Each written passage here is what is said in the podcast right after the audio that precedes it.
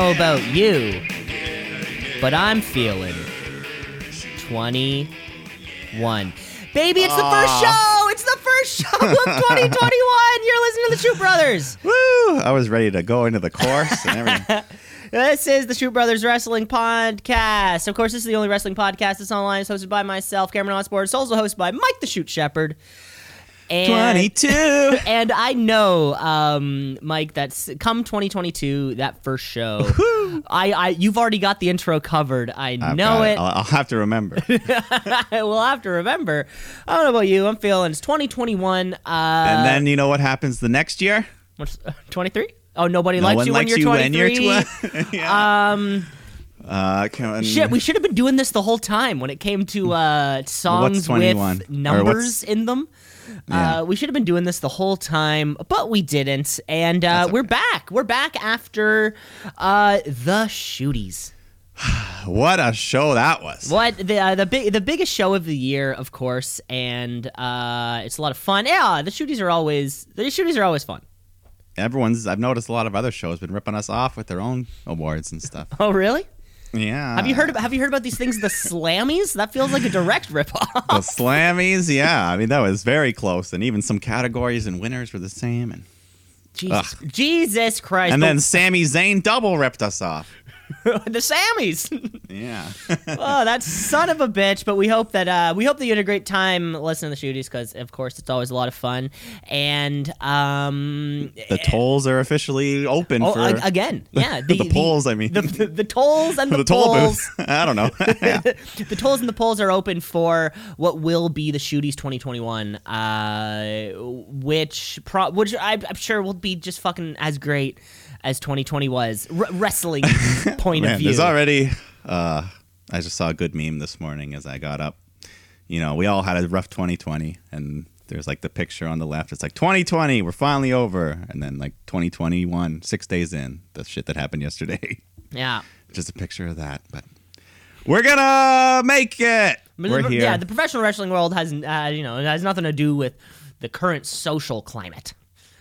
uh, although one of them is a uh, current Hall of Famer, the president. So, Oh yeah, oh, I forgot a about bit. that. I forgot but about uh, that. who knows? Who knows? That's. Uh, anyways, yeah. Enough of that. We're Imagine if wrestling. imagine if that was something that like he flouted, like he was like very proud about it, and he was like, like, when he's on TV on the bottom of the bar, it says President of the United States, WWE Hall of Fame. Yeah, yeah, that'd be funny. Give, yeah, I don't know. Somehow they snuck that one in. Linda McMahon Yeah. snuck that one in there somehow. He doesn't Uh, wear. I've never seen him wear his ring. They give you a ring, so Oh yeah. What What does it look chunk. like? it's just like gold and black with the big W logo in the middle. Oh, so kind of. And then there's like engraving, like diamonds when you look up close. So it kind of looks like a mini WWE championship that wraps yeah, it's around your basically a sports championship ring. that Sports wraps team. around your finger. Yeah.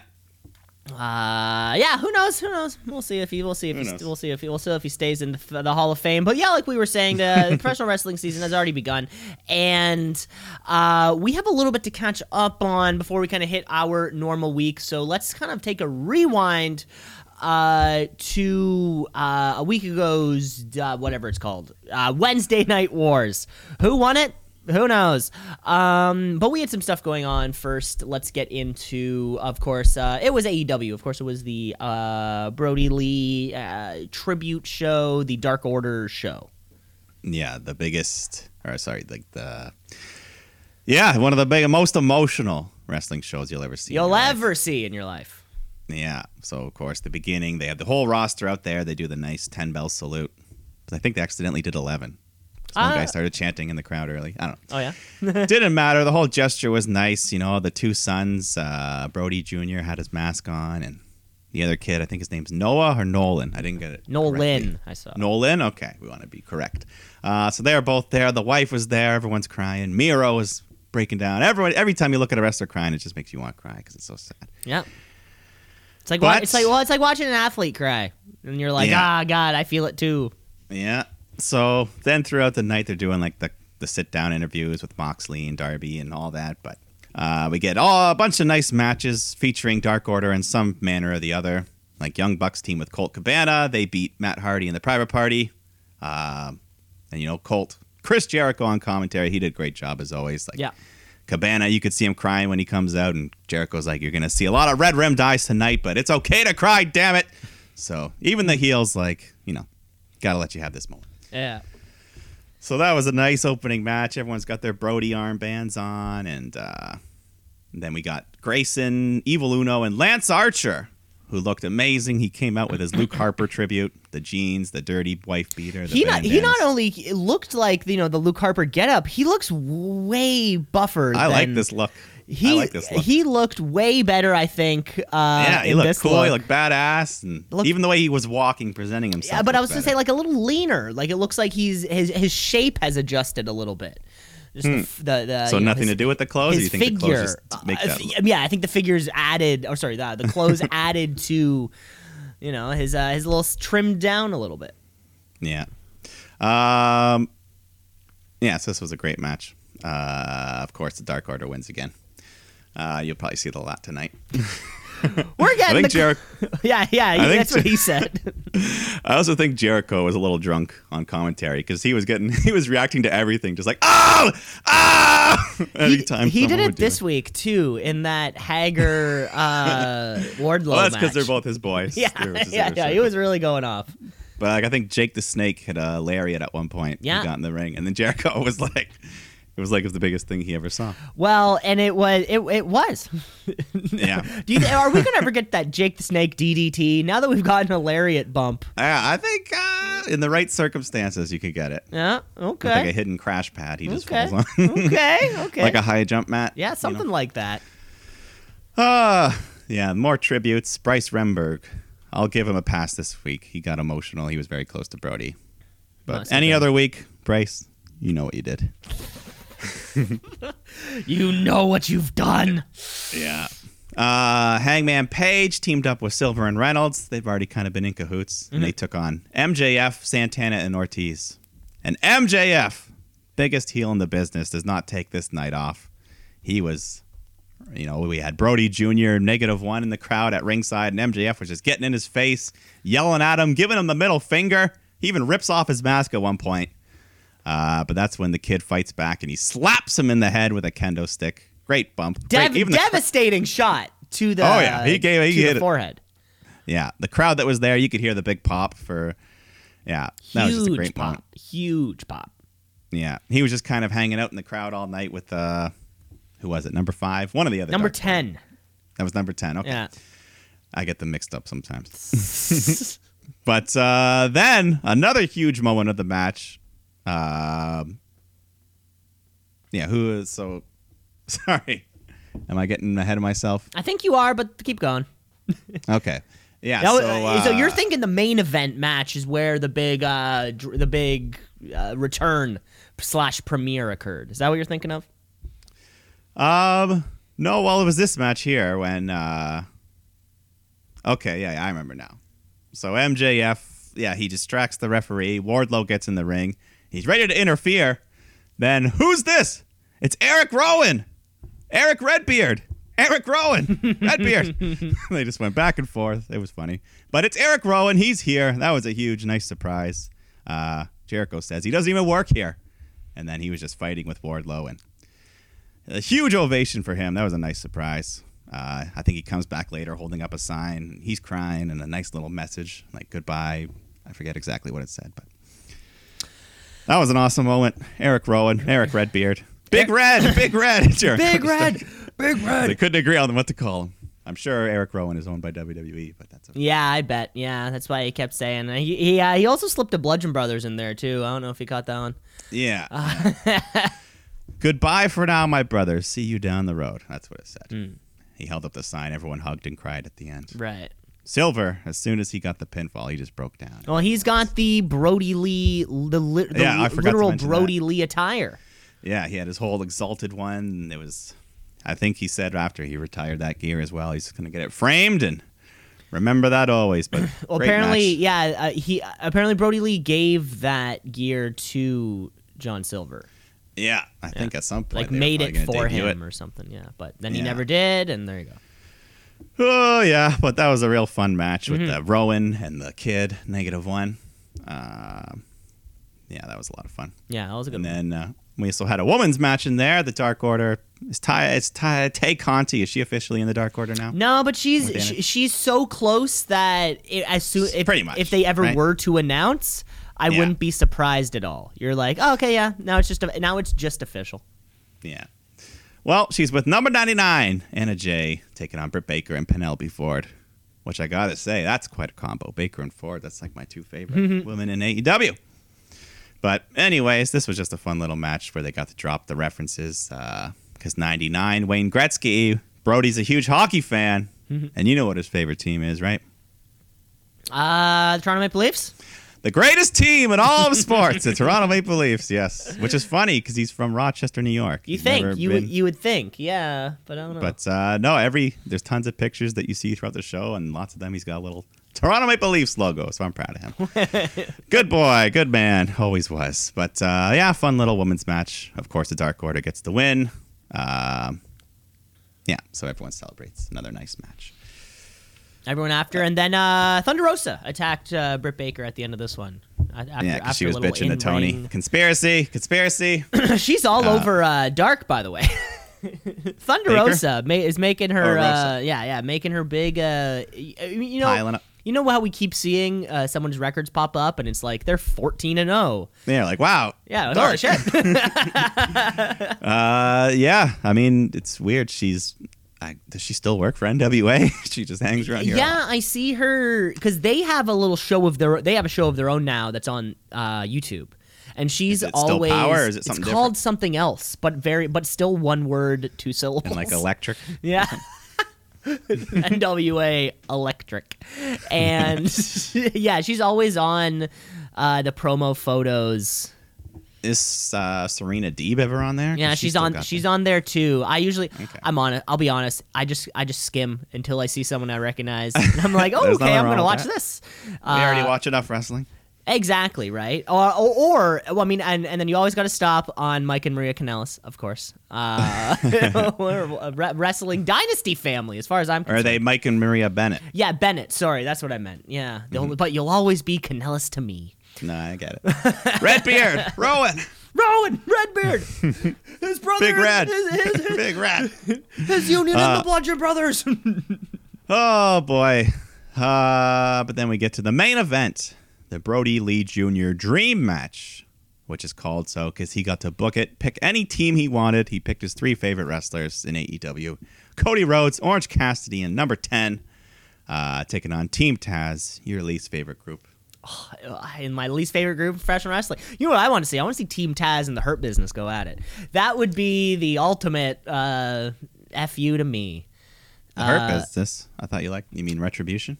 No, I'm still talking Hurt Business. No, remember no, because I, I, like I thought they were your faction of the year. Yeah, no, but no, I, I I like Team Taz, but I fucking hate them. It's that it's that it's that Oh, thing. okay. Like I hate t- I hate I hate. I Team thought Taz. I thought you didn't like them on your TV. I thought you were sick of them and didn't like them. Yeah, because uh, because I'm so sick of them. You get it, Mike. You understand what it's like to be. Told. I mean, I get it. Yeah, In all but these, I thought in your all these hate. I thought your hate was like beyond. No, no, no, no, no. Heel cer- hate, like- no, no, no, no. Certainly not. It's uh, I'm, I'm. It, That's. It's work hate. Well, Yeah.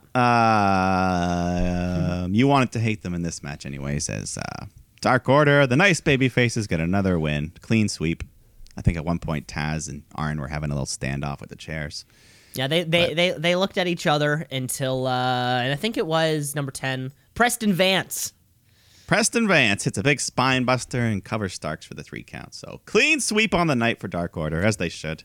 Uh, probably the biggest victory of Ten's career, main eventing a show here. Main main eventing a pay per view, uh, presumably super close with the Brodie Lee family, uh, and I did see a fun little bit that uh, Brodie Lee Jr. went as Orange Cassidy for Halloween. Uh, Yeah, I last mean, year. So Yeah, fun. he's one of his favorites apparently, and I think during Cassidy's entrance, he went over and gave him a nice loose fist bump. Oh yeah, yeah, yeah. A quick little. Yeah, that's. Uh, then at the end, though, Team Taz uh, they attack the celebration, including Hook, Taz's son, who I guess works for them now. yeah, he's doing he moves. he's been on TV. I guess a couple weeks now. Feels like. yeah, he's hitting moves, he's doing bumps. So hey, Hey. uh, then they, so they're beating everyone down until the lights shut out, and then Darby Allin comes out, and the lights shut out again, and Sting comes out by his side, and it's snowing, and they come down to the ring and yeah, help them out, stand tall, and Yeah, the baby faces look good. Darby had Brodie Lee written all over his face. Darby Lee is looking awful good. But that was the last match, and then I think they cut, and then they just kind of come back for one final tribute where Cody's in the ring and just kind of shares all his thoughts, and then they bring out uh, Brodie Jr. and uh, bro- his mom. They're carrying Brodie's wrestling boots. Uh, Tony Khan's in there, Ten's in there, and then they they do the final later rest when they put his boots in the middle of the ring, and Cody puts one of his bandanas on top of it. Uh, Tony Khan just gets on the mic and says, Brodie Jr., you and your family, these boots are retired. Your father, the greatest TNT champion of all time, uh, and to you and your family, the TNT champion for life, as he hands the belt over to Brodie Jr. Brodie's wife breaks down, Ten's there just consoling her.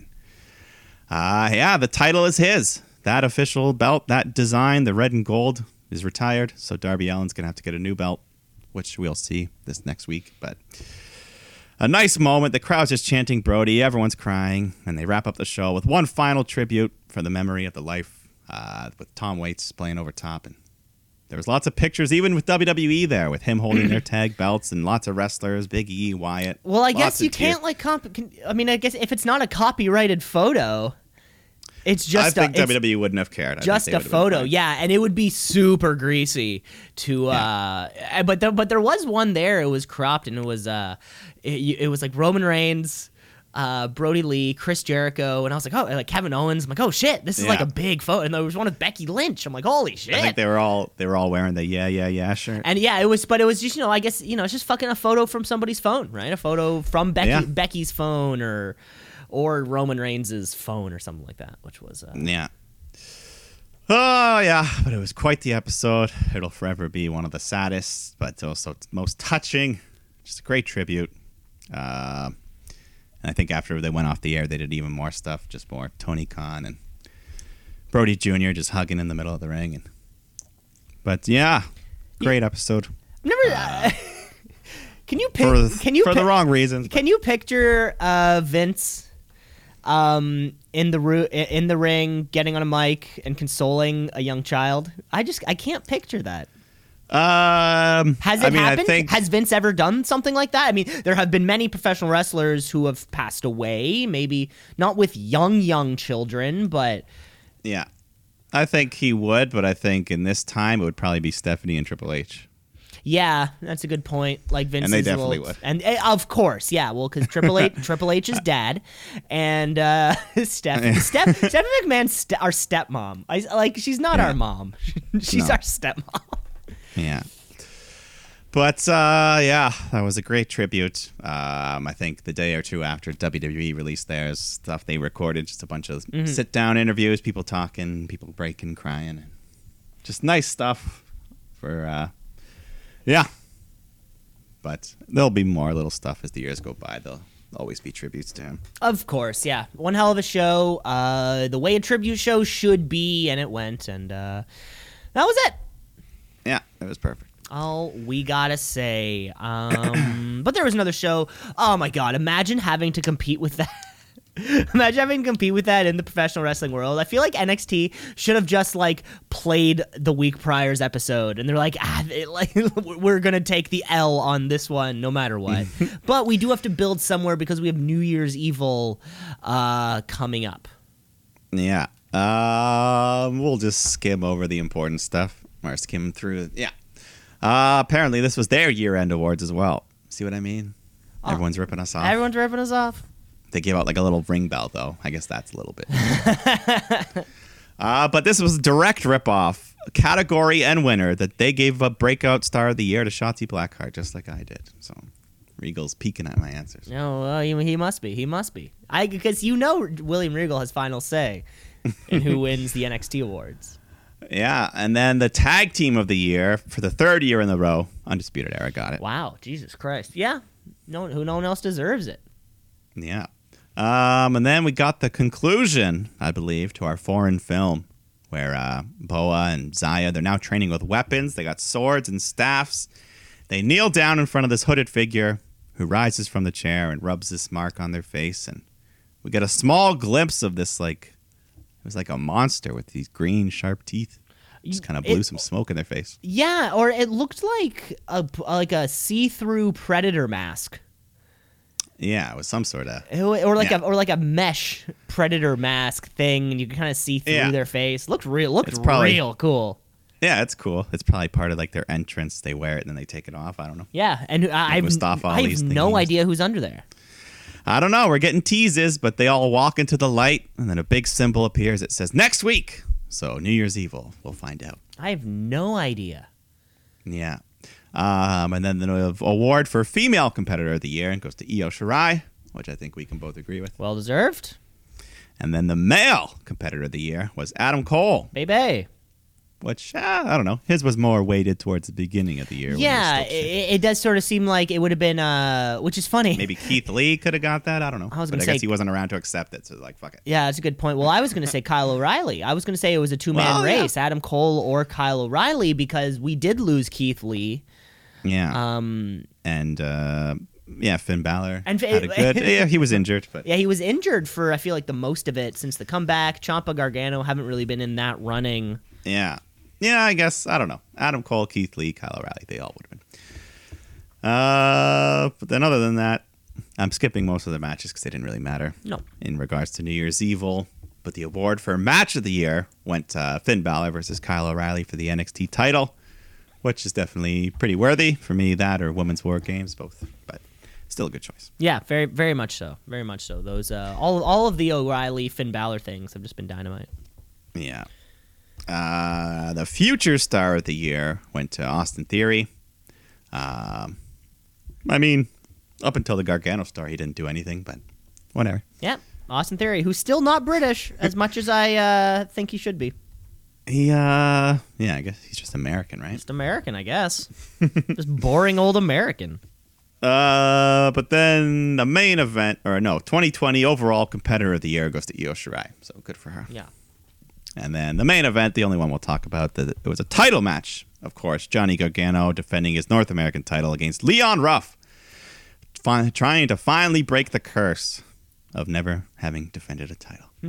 But uh, you know, Ruff puts up a good fight, works hard, but the rest of the Gargano or the way are all hanging outside the ring. So uh, all that shit is too much for him to overcome. And Johnny hits the one final beat, gets the win, retains his title, breaks the curse. Uh, and that's uh, yeah, that's how they close the show. Lumis comes out, makes a bunch of drawings, and that's the card for New Year's Evil. Lumis comes out, makes a bunch of drawings. Well, he shows us his drawings. And then we get uh, then we get our promo photo for whatever that will be. Yeah, that's right. He's a talented artist. I, I know. I mean, hey, if this whole I can't draw that this- well. No way. If this whole wrestling thing doesn't work out, I don't know. Maybe he could just go to the graphics department. What he should he should be like secretly, like all these drawings he's doing, just be getting the Ross the stars to autograph them for him, and then just start selling them on the side. Oh yeah, I'm sure the. Dexter Lumis Etsy page is through the roof. Yeah, just pretend it's like, hey man, my daughter's you really she really loves you. Could you sign this thing for her? And then boom, could you sign three more? Boom. Boom! Uh, a, a Dexter Lumis drawn Johnny Gargano signed by Johnny Gargano. That would, that would be that, That's that- pretty cool. That would go for hundreds of dollars on the market. Thousands, Hundreds. hundreds. Yeah, that's a good point. That's a good point. Well, I don't know. It depends how big the piece is, I guess. But that was the Wednesday recap because we missed it. Uh, because we missed it with the New Year's Eve and all those kind of things. So I guess that means this is the beginning of our professional wrestling week. Yeah. Hell yeah! Hell yeah! Hell yeah! You know what that means? We're talking tweet of the week. It's the tweet of the week. It's the tweet of the week. We have again, yeah. This this award doesn't isn't pertinent to the year. You know, uh, it comes and goes off competitors depending on you know who is truly more deserving. And I think this week we have to give the tweet of the week to two-time tweet of the week champion MJF the uh, the shooty winner for, of course, best gimmick, the cons- the, the, the consensus best Yeah. gimmick award. Um, who earlier on in the week, uh, when AEW uh, tweeted out that um, you know as, part of their you know uh, just kind of tweets, they uh, tweeted out the the clip of not negative one Brodie Lee Jr. smacking MJF in the head uh, with that kendo stick. And uh, MJF quote tweets that and just responds by saying, fuck that kid. I love it. He can't stop. He M- he cannot stop being MJF. He uh, There's yeah, no he's the switch. There's no switch. It's not on. He he doesn't turn it on. He's always at this this fucking level, and I think I think that's part of the reason why we love him so much on the show. Well, there was one small moment, but I don't think he even knew he was being filmed. Uh, when I think we, yeah, you and I talked about. I watched Being the Elite, that speech when Eddie Kingston's giving that speech to the whole locker room after the Brodie Lee show. Mm-hmm. One of the guys sitting front and center is MJF, just listening closely. And as soon as Eddie's done, he just starts clapping. But he probably didn't know he was on camera because that was probably the nicest thing I've ever seen MJF do on it. well, really, I, I, I didn't notice MJF in that. Uh, Yeah, he's sitting. You can tell it's him by he's got a, a mole on the back of his neck that's large. You can tell. right. Okay. Okay. Yeah. That's But yeah, he's sitting there front and center, listening closely, and then he starts clapping. the ni- the nicest thing MJF has ever done. wow. for now. For now. Uh, but yeah, it's MJF, two-time Tweet of the Week champ, right? Two time congratulations. Uh, that's great. Well, you know, let's just get right into the rest of the show because um, we're starting 2021 off with a bang. We're talking SmackDown Live. Okay, folks, it's Friday night. It's time for SmackDown Live. It uh, used to be on Tuesday, but then uh, I think it was on Friday before, though. No, no, wait. We used to film it on a Thursday and then release it. It's just SmackDown Live. What's the theme song? I forget. Um, get on the Yeah,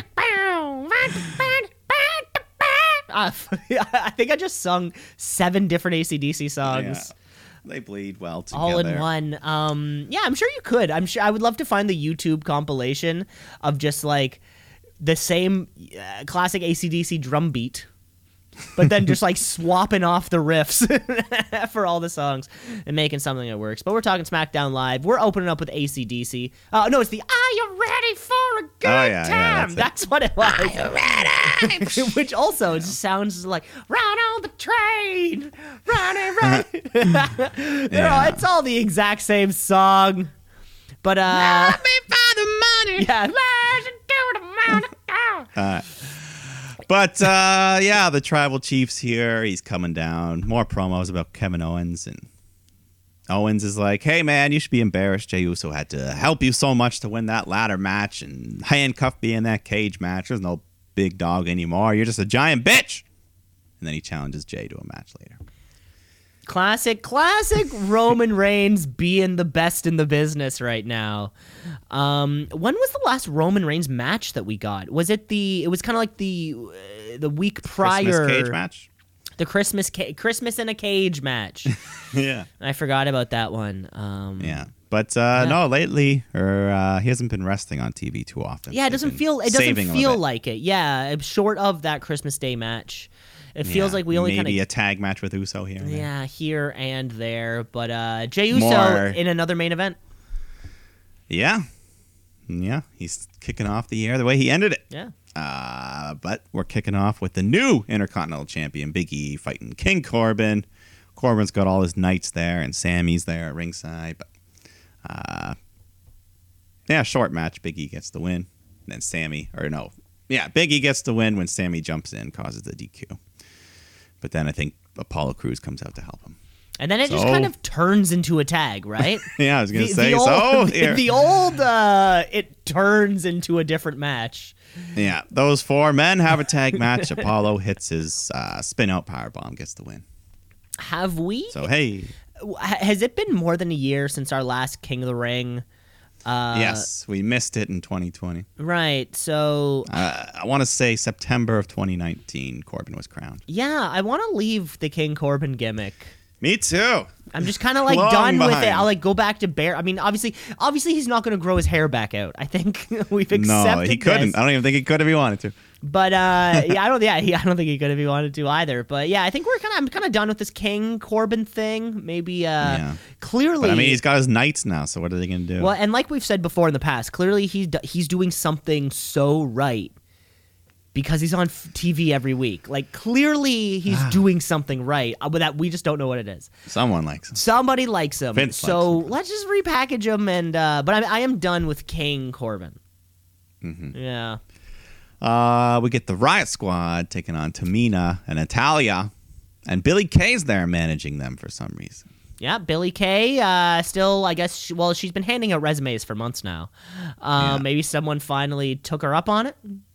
I guess they let her be a manager, Some- but uh, during the match, Tamina and Natalya just end up yelling at her because she's squawking too much.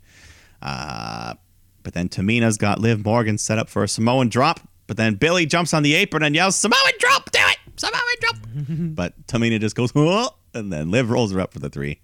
Uh, and then afterwards, Billie Kay just says, fuck it, and goes and celebrates with the Riot Squad, saying, we won.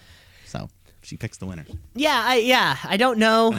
I don't know. don't know. Um, just because it, it, this is one of those things is that the Billie Kay build, the managerial role of Billie Kay has been building for so long that I don't know if I like care anymore or when she Uh, was handing out. to yeah, when she was handing out her resumes, it was fun. But then I feel like we sat on it for too long, and now is she just? Yeah, who knows? She just needs to give a resume to Peyton, and we can all move on. Or manage this women's division because it's falling apart. Oh. I don't know. I don't know. But let's have a better tag match. Uh, better women's tag match. Back to back, we got Sasha and Bianca Belair taking on Bayley and Carmella. So this was a fun match. Uh, I think Bianca suplexes Bayley to the floor, taking her out. Uh, Sasha's got Carmella in the bank statement, but that damn Reginald, he pulls her out. He's always there to save her. Um, and then I think, uh, oh yeah, she he comes back in. He starts doing like flips and shit. I don't know. He's crazy. So Sasha punches him in the face, but the distraction allows Carmella to hit the face buster, gets the three count, thanks to Reggie. Setting up what will probably be the rematch, the Carmella Sasha Banks at the Rumble. I guess that's kind of where we're heading towards right now. Hmm. Yeah, I guess might as well. Yeah, I guess. Because Bianca Belair's got a chance to win that Rumble. Yeah, I surely she'll Bianca be in. Belair has to be in it, but uh, crazy. Um, these two. So I guess we we, we got back to back women's tag matches. Yeah, you probably don't see that very often. Um, not only yeah, but not only not only yeah, would you never see that? It was crazy how much better this one was than the one before. yeah, definitely. Just the level, this the Uh, skill level, flat out. Because I guess between these two segments, we got four, eight, nine women involved, which is which is thumbs up. But yeah, this one Mm-hmm. Yeah. was so much better. I don't know how that happened. well, look at the names. Just time, name, and times. Yeah. Yeah. But uh, speaking of the women's division, we get a nice little surprise return as Sonya Deville is just seen walking backstage and just turning heads the rest of the locker room as she walks. by. Oh, They're like, "Ooh, shit, she's back!" And her- she's looking sharp. back in her all black uh, John Wick look. Her stylish uh, woman's pantsuit. That's what don't it know is. but uh, that was all we got from her, though. I think we didn't get no promo or anything. But Well, I'm just excited. Yeah, Nice we see her were we were waiting, hoping, and kind of giving the time that she needed to be away. And uh, hell, this was something that uh, I didn't see coming. Yeah, this is nice. And uh, Mandy Rose is on the other show, so she'll have to start something new, new storylines. Yeah. We'll see. So, anyways, that'll be fun. Uh, Street Profits come out for the New Year's Day Smoketacular. And they just talk about 2020 being a bitch of the year, and uh, but not for them because they were great as a tag team. And they pull back a curtain to reveal a drum set. And Dawkins sits down, starts banging around. Some uh, Ford reads out some predictions for 2021, and anyways, I think Ziggler and Roode show up, and they all fight or they beat up Ford, smack his legs around. Yeah, I like that they try. I like the Street Profits really easily transitioned from red solo cups to blue solo cups. Uh, it, it, I was like, wow, like that was such an easy part of the gimmick that had to change, and I'm sure it was a big concern, right? Like we can't go to SmackDown. We need red solo cups, and then somebody in the back was just like, "Oh, we can get blue ones." Like, oh, okay, there we go. Yeah, you just gotta. There just takes a little bit more work. To get. Exactly. You know, maybe they have to order them from out of state. I don't know, but we need those blue solo we'll cups. order fifty thousand. We'll be good for a while. yeah. Uh, Daniel Bryan and Otis teaming up against Cesaro Nakamura. Chad Gable there to coach. I'd rather see him in the ring, but that's okay. At least he's not Shorty G anymore. Yeah, thank God. But uh, yeah, a good little match. Bryan and Cesaro got their Brodie armbands on. They were close with him. But uh, eventually, Daniel Bryan gets Nakamura, and the Yes Lock gets the submission win. And then afterwards, the three baby faces do some weird little hip dance. Yeah, what was the deal with that? It was uh, like, It was goof. I mean, Otis, I can. It was a little out of character for the other guys, but not Otis. yeah, that one felt just. I didn't. Maybe it. just a fun goof. I don't know. Yeah. Maybe it's some sort of secret joke they had with Brodie. I don't know. Oh yeah, that could be it.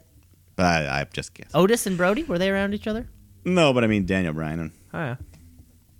yeah. Anyways, But I think, go to the uh, yeah, I think Otis Gable is the thumbs up team going forward for both of these guys. Yeah, Daniel Bryan can just branch. I mean, he's already announced he's going to be in the Rumble, so him and Roman can be a thing, and Otis and Gable can do their thing. Mhm. But the main event: Kevin Owens taking on Jey Uso. This was just a heavy, heavy hitting brawler match. Uh, Owens was not messing around here. He's just fucking working Uso's leg over, trying to break him. Uh, Uso fights back, goes for a super kick. Uh, goes for the top rope splash, but then Owens avoids it, hits a stunner, gets the three count. And then afterwards, Owens grabs some handcuffs, cuffs Usos to the ropes, and just starts beating him around, inviting Roman to come out and save him. But Reigns doesn't come out. So Owens says, I'll bring him to you. Starts fighting up the ramp, and he lays Uso out on some tables, climbs up the side of the Thunderdome, ready to hit this big splash when Roman appears, attacks him, and they just kind of fight into the screens of the Thunderdome. And uh, Uso comes back up. They hit Owens with chairs, and they finally throw him down off this big drop through some tables. And we just end the show with the dead Kevin Owens. Dead Kevin Owens. One thing, uh, you and you've seen the match, Mike, where one guy can sell and the other one can't really, and sometimes it'll take you out of what's happening. And Jey Uso and Kevin Owens, to me, are just I I love matches where both dudes can sell so fucking good. It makes those like when you, you you'll watch them on YouTube and they may you you may call them spot fests or whatever you want to call them, but whenever you see like a Ricochet Will Ospreay match, they are mm-hmm. both and Ricochet one got to be one of the best in the business at selling something. Uh, and I, I and I gotta say that same thing about Jey Uso and Kevin Owens. Um, yeah, that that's my that's my big one. Is this the rematch we're getting at the Rumble? Probably, maybe, sure, Stip, who knows? Um, yeah, where do they? I mean, they've done a TLC, they've done a cage match. What can they do next? Up the ante. an elimination chamber match. Well, I mean, uh, the two of them. Uh, yeah, but I got to say, this was another and what what has become a string of fantastic SmackDown live shows. yeah, no, I mean, SmackDown's really been pretty great all year. Has been put uh, ever since, and I, I think the you know the real TSN turning point of Roman Reigns Tribal Chief return. Since that moment, this has just gone to the fucking stratosphere. hmm I gotta say, And then, yeah, he's been killing it. And then the Intercontinental title's been doing yeah, great. yeah, Sami. Zayn very good, and uh, Yeah, Bayley and Sasha See, carrying yeah, that SmackDown has been the A show. Um, absolutely all year, and it's been proven in the ratings. Very much Not so. we didn't care that much, but it's very higher ratings so. than Raw. And ca- I cannot wait for Sonya Deville's first promo back. That's gonna be Yeah, uh, that should be fun. Write that one down for promo of the year because it's, it's never too early to get a. It's, Well, hopefully we'll hear from her tomorrow on SmackDown. Hopefully we will. That was the entire show. That was the entire show. Uh, SmackDown Live continuing to be the uh, the the creme de la creme of main roster material. But unfortunately, if it what's what's not the what the creme de la creme. Uh, the crap de la crap. I guess there has to be The something. crust. The crust de la crust uh, is when we hop over onto Monday night because, of course, we're talking Monday Night Raw. Let's get raw.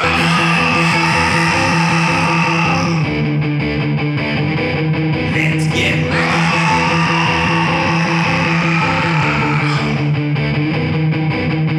Legends Night. Uh, this is Mike, I really look forward to the point in this podcast where uh, we have a, a whole new show that is just clips from previous episodes of the podcast. You know, like our what will be our first clip show. we'll be like, remember when this happened? remember when Jon Moxley, remember when Lacey Evans. Um, because Mike, to me, uh, every year we get this. We get our yearly remember when uh, episode of Monday Night Raw, and at least this time we're promised a main. We're promised a championship match between Drew McIntyre and Keith Lee. Mm-hmm. and various legends. Uh, and the show opens with uh, a, a Hulk Hogan phone. Ah, what is this phone? No, people want to know what is this phone. Seriously, I have no fucking idea.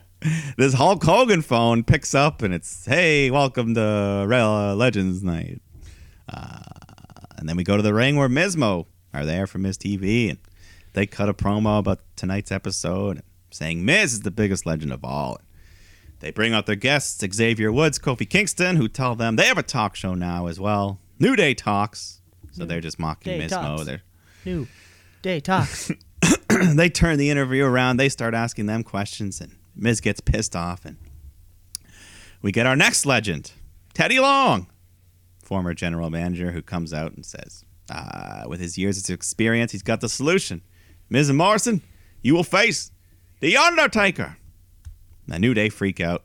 Adam Pearce has to come out to tell Teddy that Taker's retired, but he says, "My bad, player," and uh, we're gonna have a tag team match. So that was the old Teddy meme from back in the day. Every week he would come out and either make a match with The Undertaker or a tag match. Nothing else. okay. That was his thing. Uh, so Miz Morrison, New Day, they have a fun little match. Nothing too crazy. Uh, Woods hits a Shining Wizard to get the win. I guess that's a new finisher for him. Yeah, that was interesting. I guess they, he kind of had to.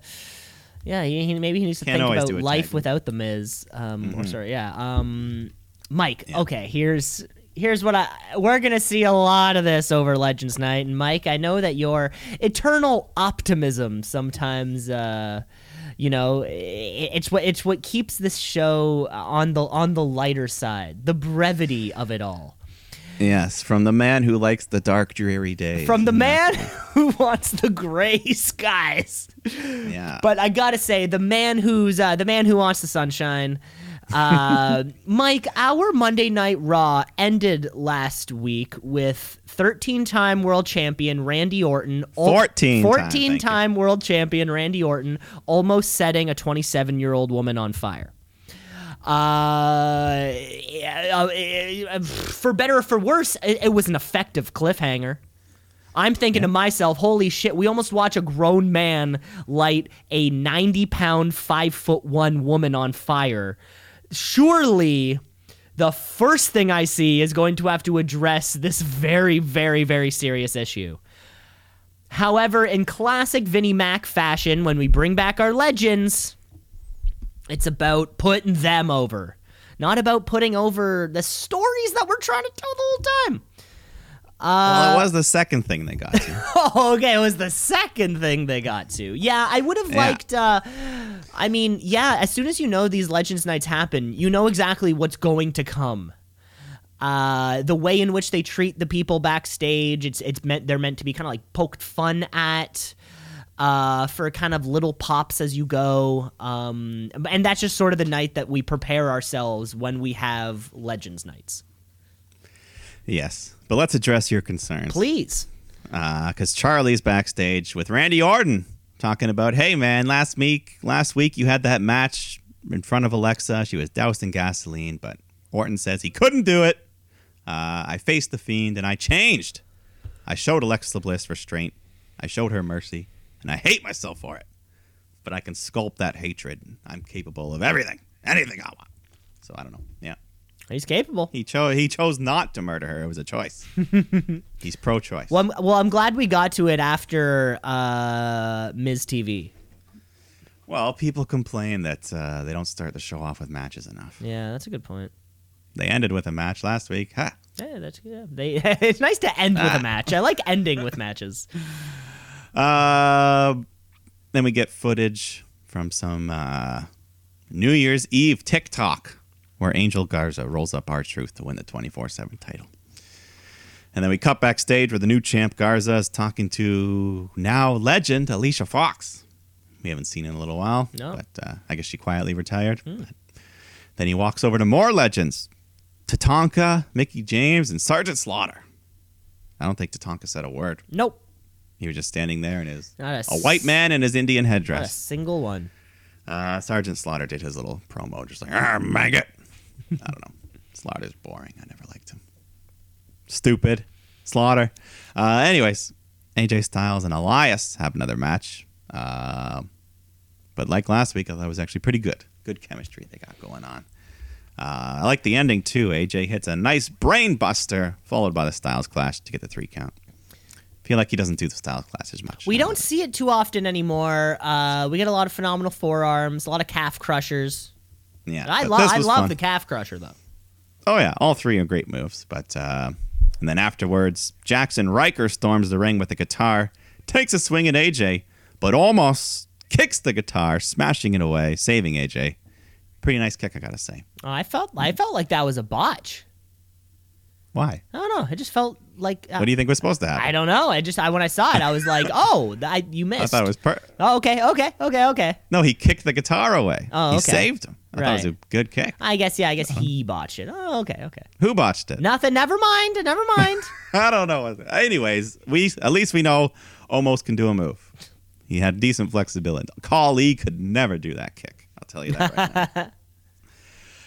Uh, backstage, Riddle's hanging out with the Big Show, pitching pitching him some great ideas like the Big Bro. Um, then he goes off to get ready, and Randy Orton comes up and just starts being mean to Big Show, getting in his face, which he'll do the rest of the night.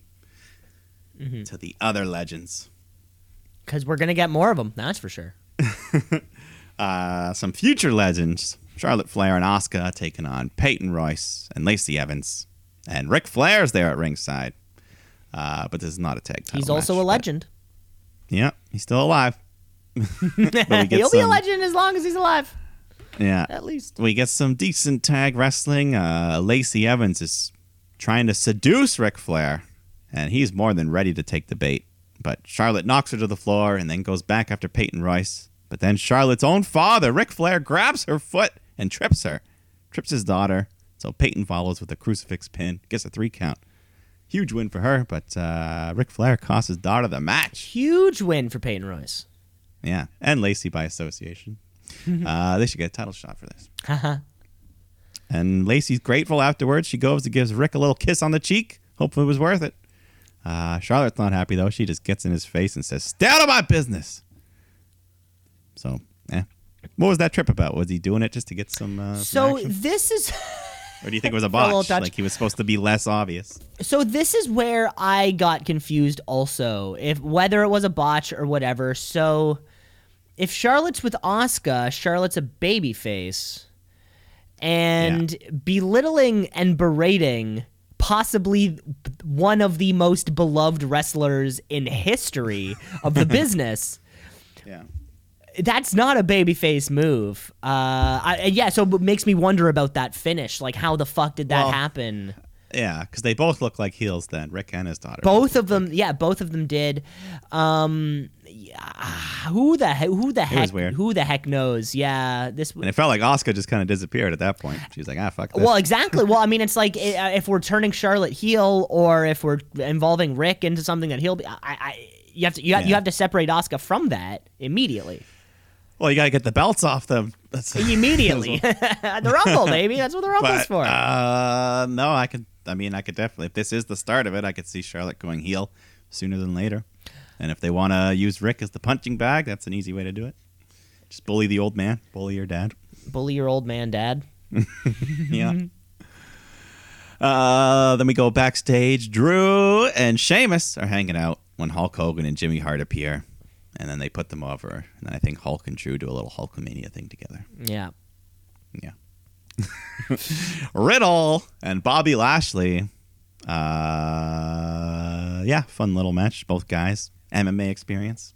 Uh, yeah, I think at one point Lashley hits the Dominator, and then he applies the Hurt Lock, and then Riddle tries to bounce off the ropes to break the hold, but as he's like bouncing off the ropes, the ref has to duck underneath to avoid getting hit. But at this exact moment, Riddle taps out to Lashley, who releases the hold, thinking he's won, but the ref didn't see it. Uh, so MVP and Lashley are yelling at the ref. Riddle rolls him up, gets a three count.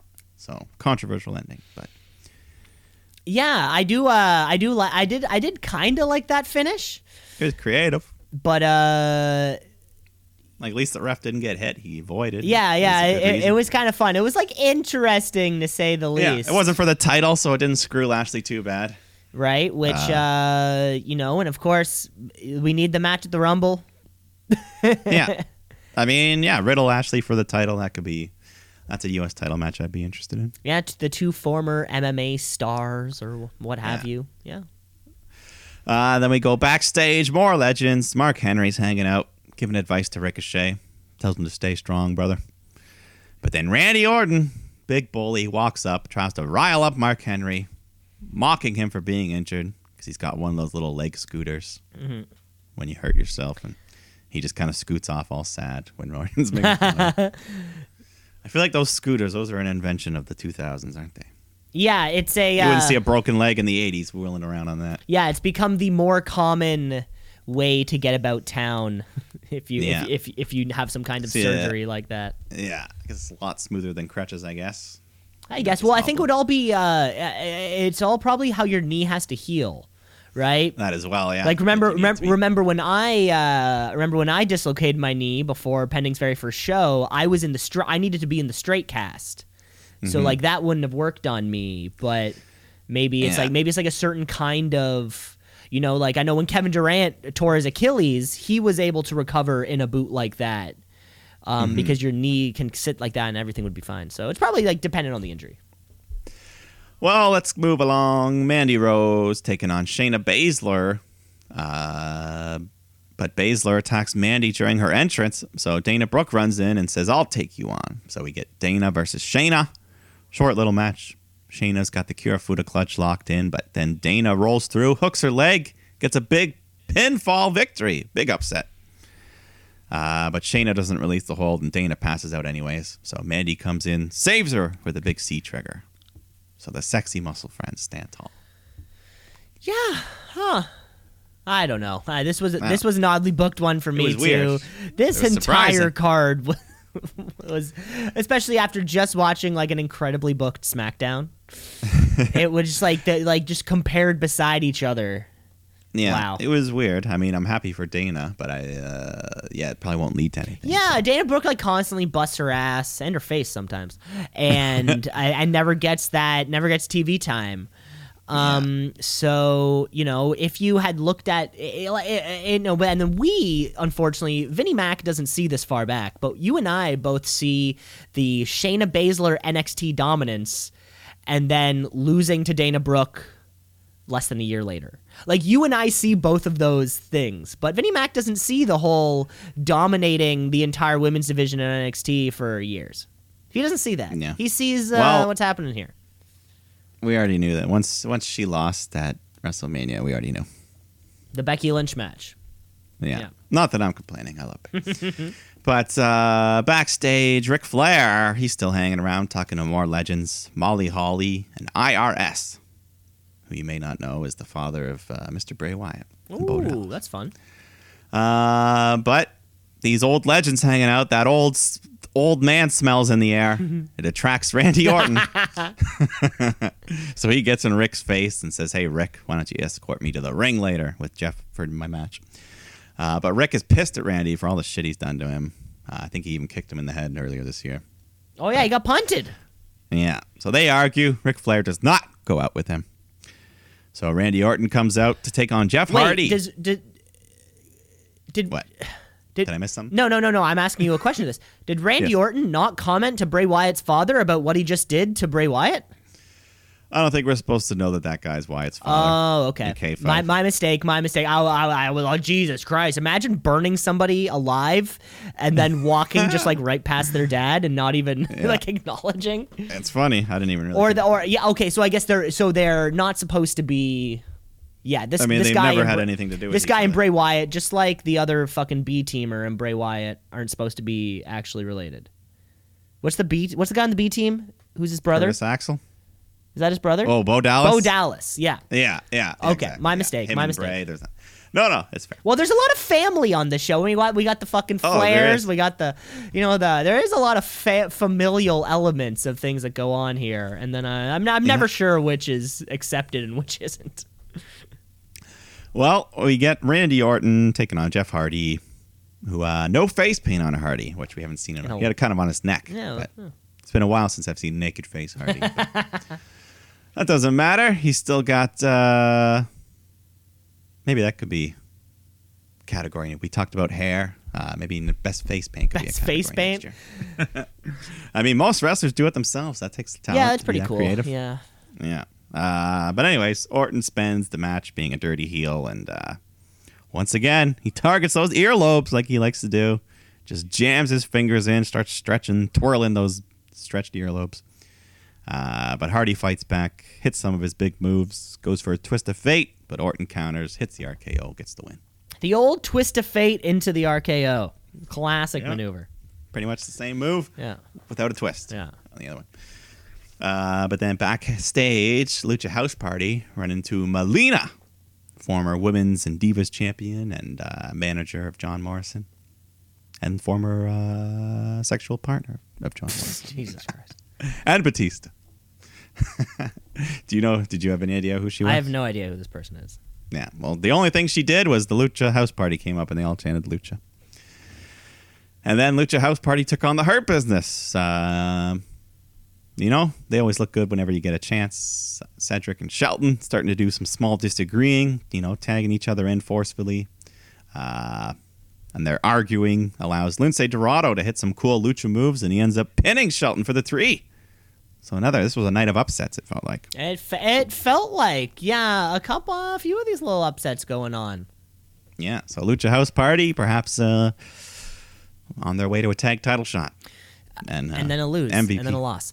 Uh, yeah, it's Yeah. it's like this this this whole thing was booked so oddly, and I think part of these uh, this these underdog things didn't help.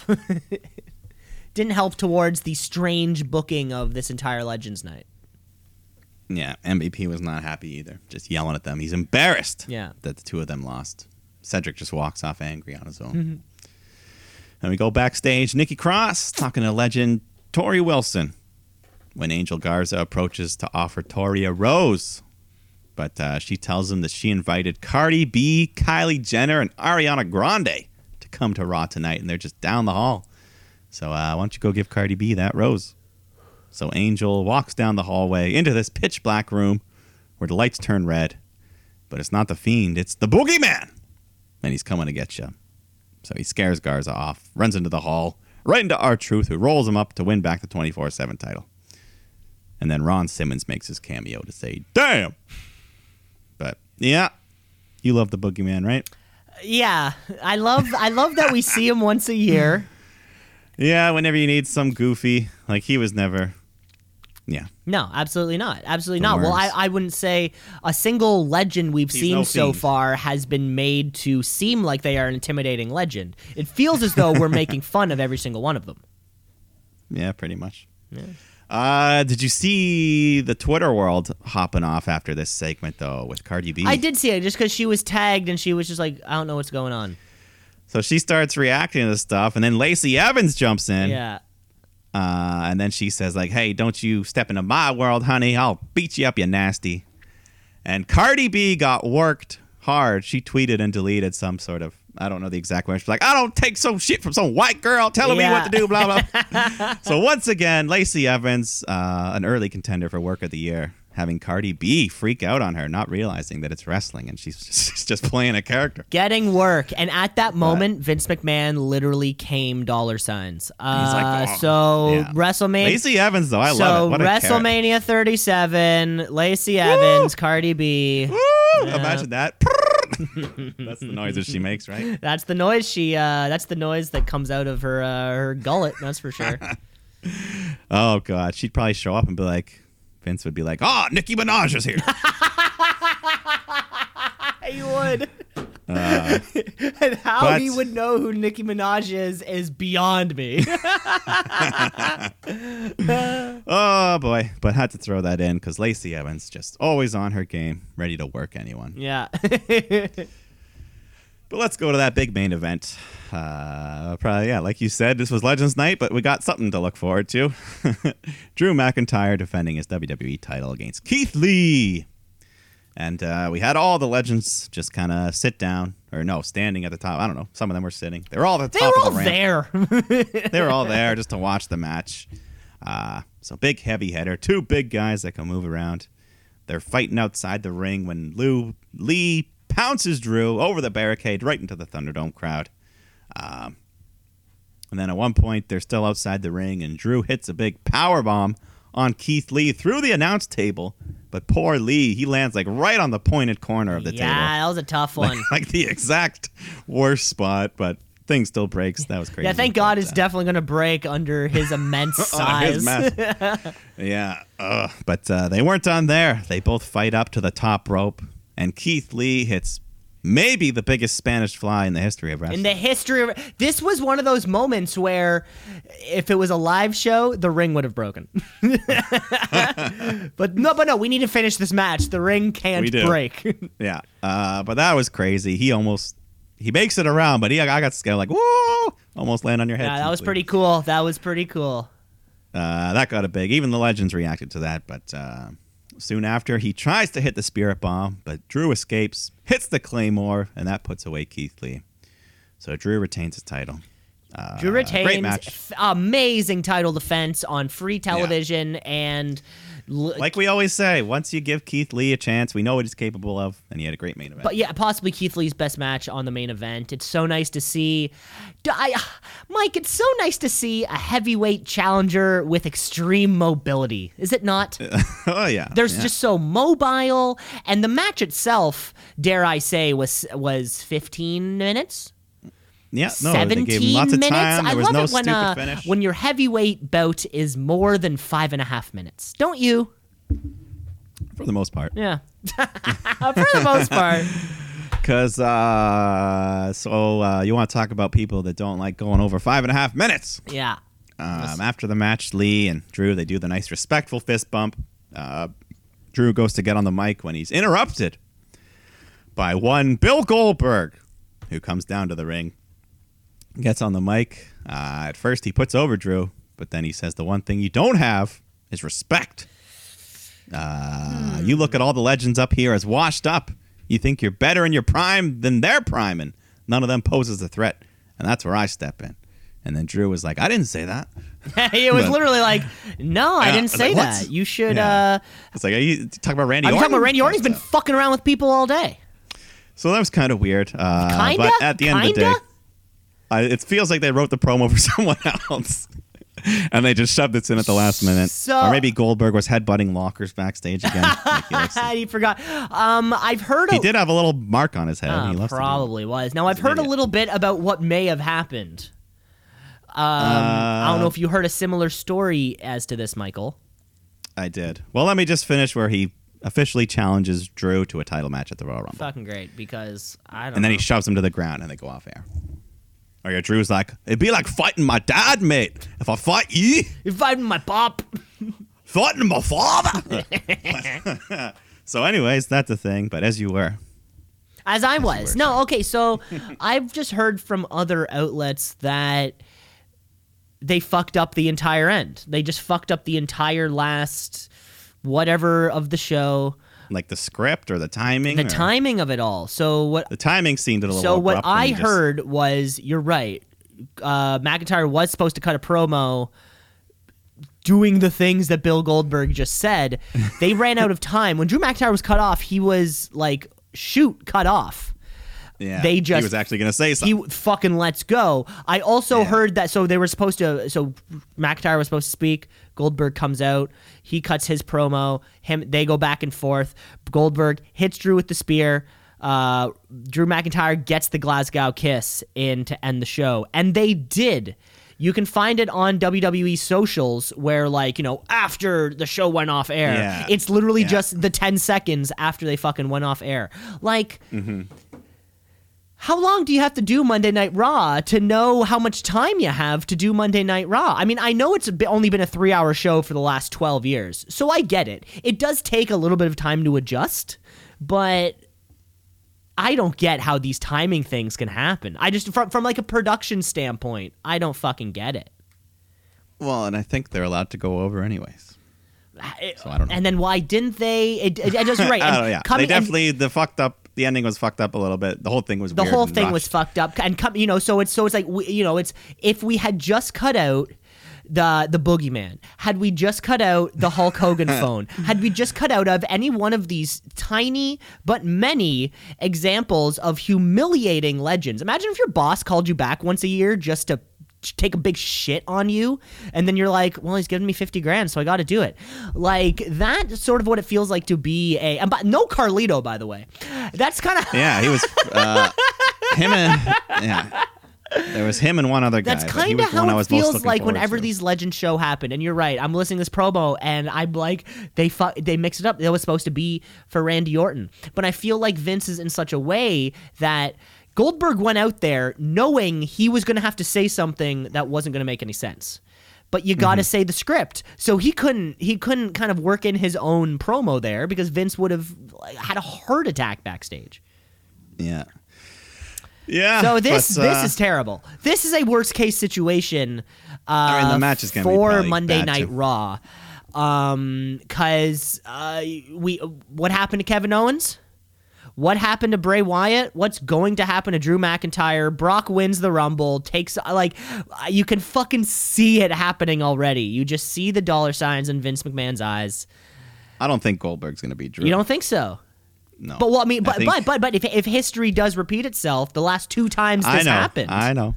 But I think this is kind of replacing Goldberg. Never had that match with Roman Reigns that he was supposed to. That I think he was going to lose. Hmm. So now they're just transferring that loss over to Drew because Roman's doing other things. Maybe I that's a don't good know. point. Maybe I mean, uh, dude, if, if Goldberg had shown up in any capacity on SmackDown, I just I would have ah, that that'd be it.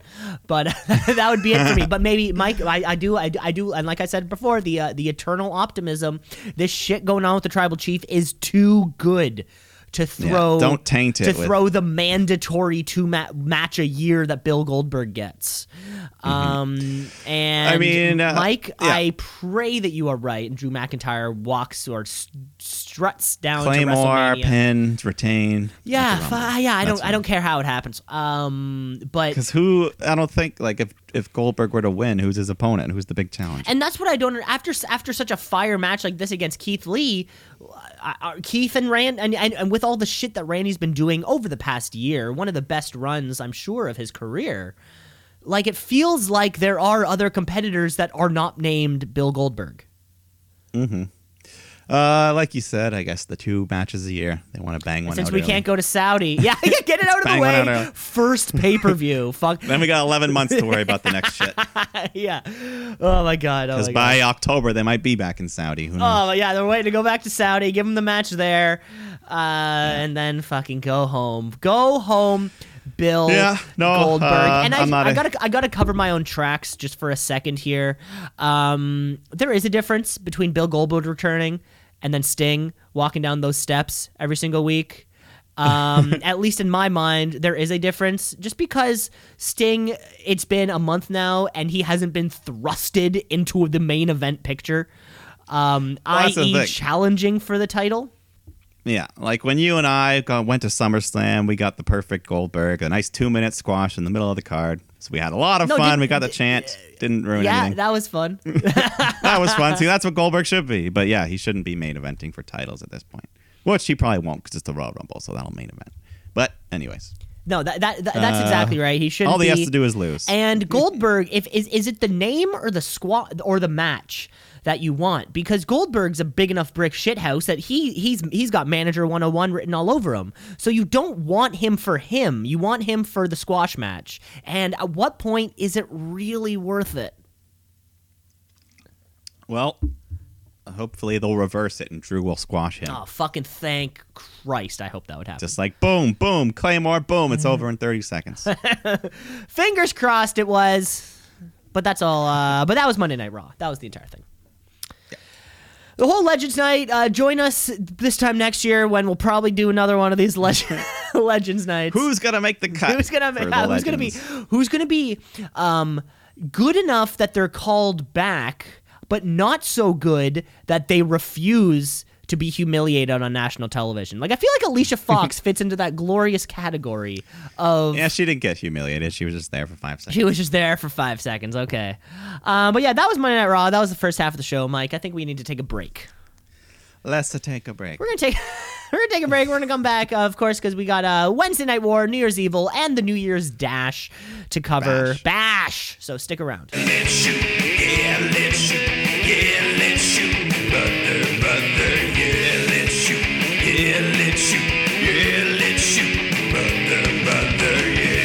Welcome back to the show, ladies and gentlemen, Shoot Brothers Wrestling Podcast. This is part two.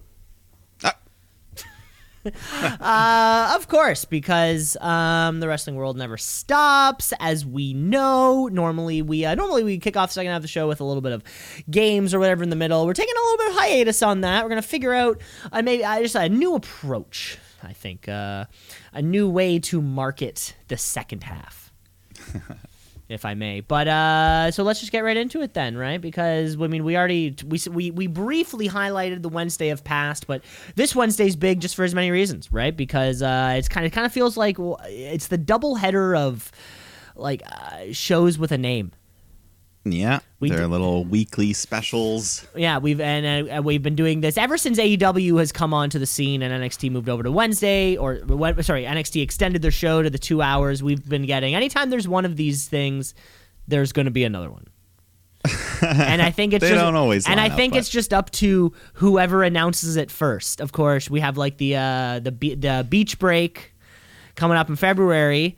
Who knows Yeah. if we're get we'll get a uh, of, of you know a similar similarly themed kind of show on whatever. But uh, let's move over to Wednesday night. Let's start talking about oh my god, New Year's Evil, the NXT brand. NXT. What does it mean? I don't know, but it's some good wrestling. So NXT. Watch and see. Try to tap out a count out of one, two, three. So uh, which almost felt like. And one thing I love about all this, like the bra- the way it's all branded and the way that it's kind of all packaged, it feels like a pay per view. yeah, you know, you got the custom graphics, the logos. Uh, we get a cold open from the coldest man on the roster, the host of New Year's Evil, Dexter Lumis. He just kind of walks into the empty uh, Capitol Wrestling Center. He goes right up to the master control board, just starts fiddling. He hits a couple switches, turns the lights on and off, and then he pulls down this giant lever which activates everything and like you said, making it look like a pay-per-view with all the special lightings, the graphics, the devil, the New Year's Evil, everything. Even Dexter Lumis, this red suit jacket appeared out of nowhere. And and the crowd appeared also. He Yeah, had he had the little way of uh uh, his red suit jacket kind of reminded me of uh, Will Smith in The Fresh Prince of Bel Air when he would go to school. He'd wear that fancy suit. you know I never watched that show to be honest. Fresh Prince? Never watched it. And you got mad at me for Game of Thrones. This man's never seen Fresh Prince. of I, I, I, they're, they're not. Game of Thrones and Fresh Prince is like not quite apples and oranges. I'm gonna say apples and pears. Uh, I'll say it's like it's like popcorn and cabbage water. Cabbage Prince is the- water. I didn't even know that Yeah. was a a thing to eat. Is that just what? I only know that from Willy Wonka in the chocolate factory. They're so Oh, poor okay. they eat cabbage water. I guess it's just water, or it's like water that cabbage was you cook boiling it in cabbage. I don't know to get some extra calories. I. Yeah, I say the ca- you boil the cabbage and then drink the water, and then probably also eat the cabbage. Yeah. Uh, but you're right. New Year's, uh, New Year's Evil has a lot of fun themes kicking off the show, and we're kicking off with a big match here when Damian Priest walks down to the ring, uh, taking on Karrion Kross. Yeah, battle of some big men here. Uh, but Kross may be a little too big for Priest. As at one point he couldn't fully lift him. There was a little sloppy move. I don't know. He's kind of like half lifted him, and I don't know. It was weird, but anyways, the rest of the match was fine. They go back and forth. Uh, Scarlett on the outside looking great. Priest hits the Razor's Edge for a big two count, and then later on, uh, Kross hits a scary looking power bomb. Priest landed pretty high up on his head Yeah, and neck. pretty high up on the neck there. Yeah, but uh, he kicks out of that, and then they fight outside the ring. Uh, Kross slams him into the girders, the steel steps, and then back in the ring, he hits the big Saito suplex, followed by a running back elbow to the head, or just an elbow to the back of the head, and that gets across the win.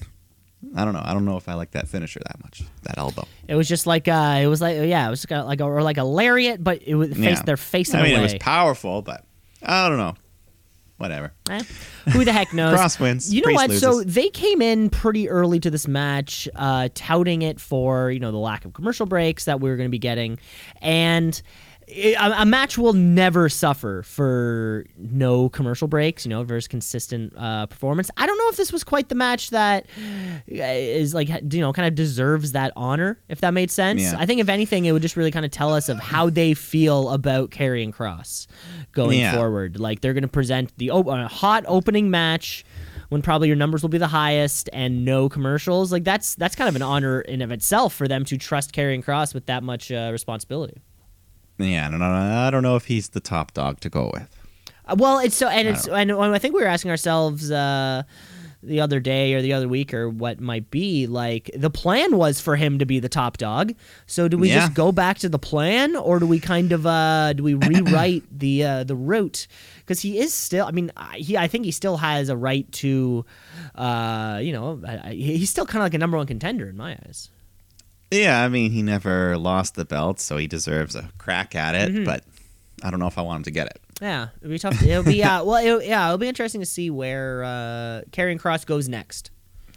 Yeah, or where Priest goes next because he loses here. There's some uh, hot rumors of a possible call up. Oh yeah, we haven't had a call up in a little while. It feels like. Yeah, you know, Royal Rumble season's a good time to come up. Yeah. Throw your hat in that ring, and who knows? Hey, make Priest, it, make Priest it, could be a make good it down fit. to your final four or something. Who knows? Yeah, Priest on SmackDown going for that, uh, or Raw. I don't know. Anyways, uh, then we get Santos Escobar versus Grand Metalik for the cruiserweight title. Just a fun, fast-paced match. You know, Metalik, just everyone they're walking on the ropes, doing high flying, dives to the floor. Uh, but eventually, Escobar hits the Phantom Driver, gets the win, retains the title. But a good match. Yeah, good little match there. Uh, we need we need we need Fanta- we need Santos to be back, like back back. Yeah, don't don't just come once a month. Because it was fun when we first brought the title back and Yeah. or had that little tournament. But anyways, we got time for something else. Uh, we've been viewing this foreign film for uh, many weeks now, and Xia Li and Boa, they're finally here with their mysterious master, who's uh, seated on that throne. And Xia and Boa just kind of walk out past them. Xia does a little kata with some weapons there. And then she's got a singles match. Xia Li taking on Catalina Cortez, who we've seen a couple times here and there, that masked woman wrestler. Uh, but uh, anyway, she's just here to get beaten up as Xia looks vicious, just hitting some devastating kicks, massive kicks to the head. Massive kicks to the head. Uh, yeah, as this hooded figure, Massive. like vicious. yeah, They were huge. That It was training. just, like it was like she didn't even do any other I don't even think she It was pulled back. She just- super kick, uh, kind of like a black mass kick, another yeah. super and kick. like a Trouble in Paradise Kofi kick. Jesus Christ! It was just. It was uh, awesome. I like this. was I love this new Xia Li. it was awesome. This training paid off. Uh, the hooded figure's just watching there. Xia gets the easy win. And then afterwards, her and Boa go back up to this hooded figure. They bow down as the smoke fills the room. I still So we- no idea who it is. I've got nothing. We get little glimpses. She looks kind of like, uh, you know, like something from The Grudge or The Ring. Like So- yeah, some, something like that. Yeah, the Grudge or the Ring. But it's cool. I like it so far. No idea Xia what the hell's going on. Uh, whoever it is, Remember a year ago, Li was just some nobody. just some nobody. Yeah, of course. Job. Isn't it fun? Uh, and then like write them off TV, promo them, and bring them back. Like I don't know. I feel like Yeah. th- I feel like this exact uh, formula could work for literally anybody. If it can work for Xia Li and Boa. Yeah, exactly. Like who the hell?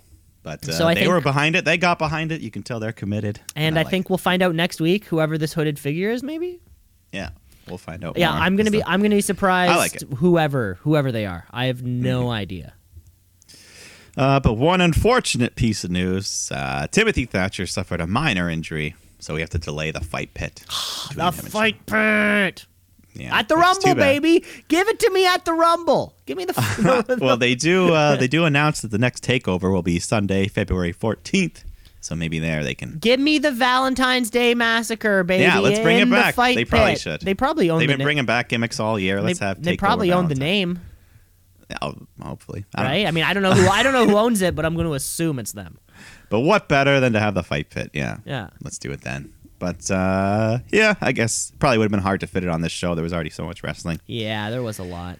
Well, I, yeah, I wonder what would have gotten cut, really. But Yeah. uh, yeah. I guess there was one thing a bit later, but Mm-hmm. in the meantime, we got this last woman standing match between Rhea Ripley and Raquel Gonzalez. They've been beefing for a while now. Lots of beef in this ring. Uh, A lot of beef in the ring. they start off, they're just having a slugfest. We get some kendo sticks, some chair shots. Uh, Raquel pulls out a pair of handcuffs, but then Rhea gets a hold of the cuffs, cuffs uh, Raquel to the chain link barricade, just starts beating her around while she's trapped. But then Raquel hulks out and just rips the damn chain off the fence, uh, or just off the wall. So, so now she's got this little piece of just wire with her. She balls it up and just starts nailing Ripley with the head in the head. That was cool. Can't say I've seen that before in wrestling. No. But uh, so she's in control. She slams Rhea into the ring bell, and then uh, we got another painful pointy table spot as she back body drops Ripley onto the announce table, and she lands right on the edge. What's with the With points spine. of these tables? Did they maybe, did week- they change the tables and we just I don't know. They're just these points. They're are, just are the tables strong, pointier than they have been in the past? Is this a design flaw? but they're still breaking. They're still So- breaking somehow. Oh. Uh, so it's, there's just wreckage everywhere. Raquel just uses it to bury Ripley as the ref's counting, but uh, she gets back up at eight. So they start fighting up to the top of the ramp. Raquel big boots Rhea. She just falls down a little flight of stairs. Uh, and then Rhea fights back though. She spears Gonzalez into a door, and then glass just shatters everywhere. So they're fighting into the backstage area. Uh, Rhea sets Gonzalez up on the the sad looking catering table that has like potato chips. Yeah, is- or or uh, the prop catering table. Yeah, the prop hopefully is not what they actually eat. But uh, so she- Imagine like some like some ref has been working all night and they just came back like oh finally like just like a little bowl of chips. yeah, my little Lays. uh, so she's set up on the table. She climbs up. Rhea climbs up a bunch on top of some lockers, and then she does a crotch chop and says "suck it" before hitting a big swanton bomb through the table. Uh, so the ref is counting, but then Dakota Kai comes running in and just starts wailing on Ripley with a kendo stick. But then Rhea fights back, slams her into the locker, slams the door on her head, and then stuffs her into a locker, and then just barricades it shut. So that was pretty funny. Uh, so then Rhea and Raquel they fight back onto the stage. Rhea locks in her little scorpion cloverleaf thing uh, with Raquel all wrapped around a chair, but there's no submissions. So finally, um, yeah, Ripley slams Raquel. It was kind of scary at one point when she like tosses Raquel into the LED board and she just kind of like falls on her head. Yeah, it was almost as if uh, yeah I don't know what happened there, but I don't know She's kind of yeah, like hits scary, it and then Just like land, boom, pop. But she got up. She was okay. Yeah, luckily that was right near the end because she gets up and then hits a massive one-armed power bomb onto Rhea off the steel steps through the stage. She breaks through the stage, so they both appear dead as the ref starts counting. But Raquel climbs out of the wreckage just in time to beat the count, win the match. The was- one armed power bomb as the finisher of the year. Uh, Wow. Or You're calling it Call early. it here. Well, hey, Mike, I'm Wow. saying, I'm saying, if you want to talk matches of the year, I I, like- think we just set the bar pretty early. That was a damn good match, I will say that. A Uh, an they busted their ass. incredibly wild and physical last woman standing match. Gave us all the chemistry in the ring and the things out of the ring. Uh, Yeah, more than just chairs and kendo sticks. We got other stuff. We got locker stuffings. we got locker stuffings, a little other kind of spot. You A know, the- woman said, "Suck it." the on s- tele. the That's not very ladylike. That's the swanton, and this was as soon as that one she go they go they both go through the stage. My my, my I'm like fuck no. We no no double count out. No this has No, this ha- we need a win. yeah, and, we got it. We got it. And if War Games was not enough, the uh, Raquel Gonzalez train. It is. It is. Hey, uh, hey choo choo. I'm on board. Yeah, that's You are- right. Hey, chugga, chugga. Raquel Eo. Raquel Eo. yeah, that, is that the next thing to decide? Someone has to dethrone the genius of the sky. Someone. And Yeah. hey, Raquel Gonzalez, my rookie of the year, uh, coming in hot. And uh, yeah, man, she definitely deserves. Even if she doesn't win it, she deserves a shot. I, The title. She, I, I, I, she could, she could, she made, she it may be coming up in her near future. Yeah, and like I said about Damian Priest earlier, uh, Rhea Ripley loses a big match. Why not go up to the main roster? Royal Rumble season's just around the corner. The Rumble, maybe you want to baby, anything can happen. Maybe you want to avenge the loss from Charlotte from last year if uh, she beats Asuka before WrestleMania. Uh, Charlotte Ripley Part Two. Who knows? Fantasy booking here. Okay, okay, we're booking, we're booking. Maybe that could be a middle segment fantasy book. We Ooh, I like that. Little fantasy book. I like Uh, but anyways, let's move along here. That was a great match. Uh, it was so hot. Someone called the police. Um, no, wait, that's just the way. The Gargano family. They get a nice police escort to the building. Wow. Um, Johnny comes in, just cuts a promo. Finally broke his curse. Uh, Candice presents him a plaque to commemorate the moment. And then they reveal a portrait that was drawn. A nice, uh, the four members of the family looking like superheroes. Uh, someone, yeah, this wasn't a Dexter Lumis portrait. No, it look, you know, it wasn't. No, it, it, was- was, not a Lumis. It was like comic book. It wasn't a Lumis. it wasn't a Lumis. But uh, Gargano, in theory, officially announced that they are entering the Dusty Rhodes Tag Team Classic. And then Shotzi Blackheart comes out, rolling out in her tank to interrupt. Austin Theory goes up the ramp to yell at her, but then she fires a perfect shot of her rocket, nailing Theory right in the crotch. Uh, Gargano just goes, No! Runs down to the floor, acting like his son has died, saying, You ruined my legacy, my future grandchildren. it was pretty funny. But uh, Shotzi's not done there. She storms the ring, tosses out E- Indy and Candice. Uh, so Johnny goes to step in, but then Kushida comes out help Shotzi. So uh, Dexter Lumis then shows up at the timekeeper's area. He's got a ring bell, or he rings the bell and he reveals a drawing that uh, we're getting a mixed tag match. So maybe this is what replaced the fight pit. Yeah, this is probably what replaced the fight pit. And again, uh, we're seeing Dexter Lumis's uh, hosting prowess. You know how the anytime He there's hasn't a host, said a word. He still has not said a word. anytime there's a host, they always ha- they always are able. It doesn't matter what the wrestling show is. Anytime it's hosted by somebody, they always somehow get involved in the booking. And Dexter Lumis is just doing his job. He gets Yeah. to book a match. I get one match, and this is the one he Every wants. Every host gets a match. so Shotzi and Kushida taking on Johnny and Candice. Fun little match, but uh, yeah, the Garganos weren't expected. They have to wrestle in their street clothes. So uh, yeah, rare. Haven't seen you don't see Johnny wrestle in pants too much either, and this was No, th- they call that's what that's why they call him Johnny Pants. Yeah sure. Uh, Kushida and Shotzi working well together though, hitting some cool team maneuvers. Uh, until Shotzi, I feel like does this at least once a month, has a scary moment because she's fearless. So uh, Kushida's just holding the ropes open. Shotzi's running like a bullet out of a gun. She hits a huge suicide dive, but overshoots Candice a bit. Lands very high up near her head, but she's fine. Yeah, She's she's, still uh, she's still working out the kinks, you know. She's invincible. It was bad. Candice, you should have caught her. Okay. Oh, okay. It's Candice's fault. Old lady okay. Candice. Old Can't her. lady Candice LeRae, the matriarch of the NXT Women's Division. Uh, just kidding. We love y'all. Everyone's okay. Everyone's safe. Austin Theory tries to interfere, but then Kushida throws Johnny Gargano headfirst into Theory's balls. So once again, he's hurting. Uh, but then he rolls Johnny up into a pin, three count. Nice win for Kushida and Shotzi.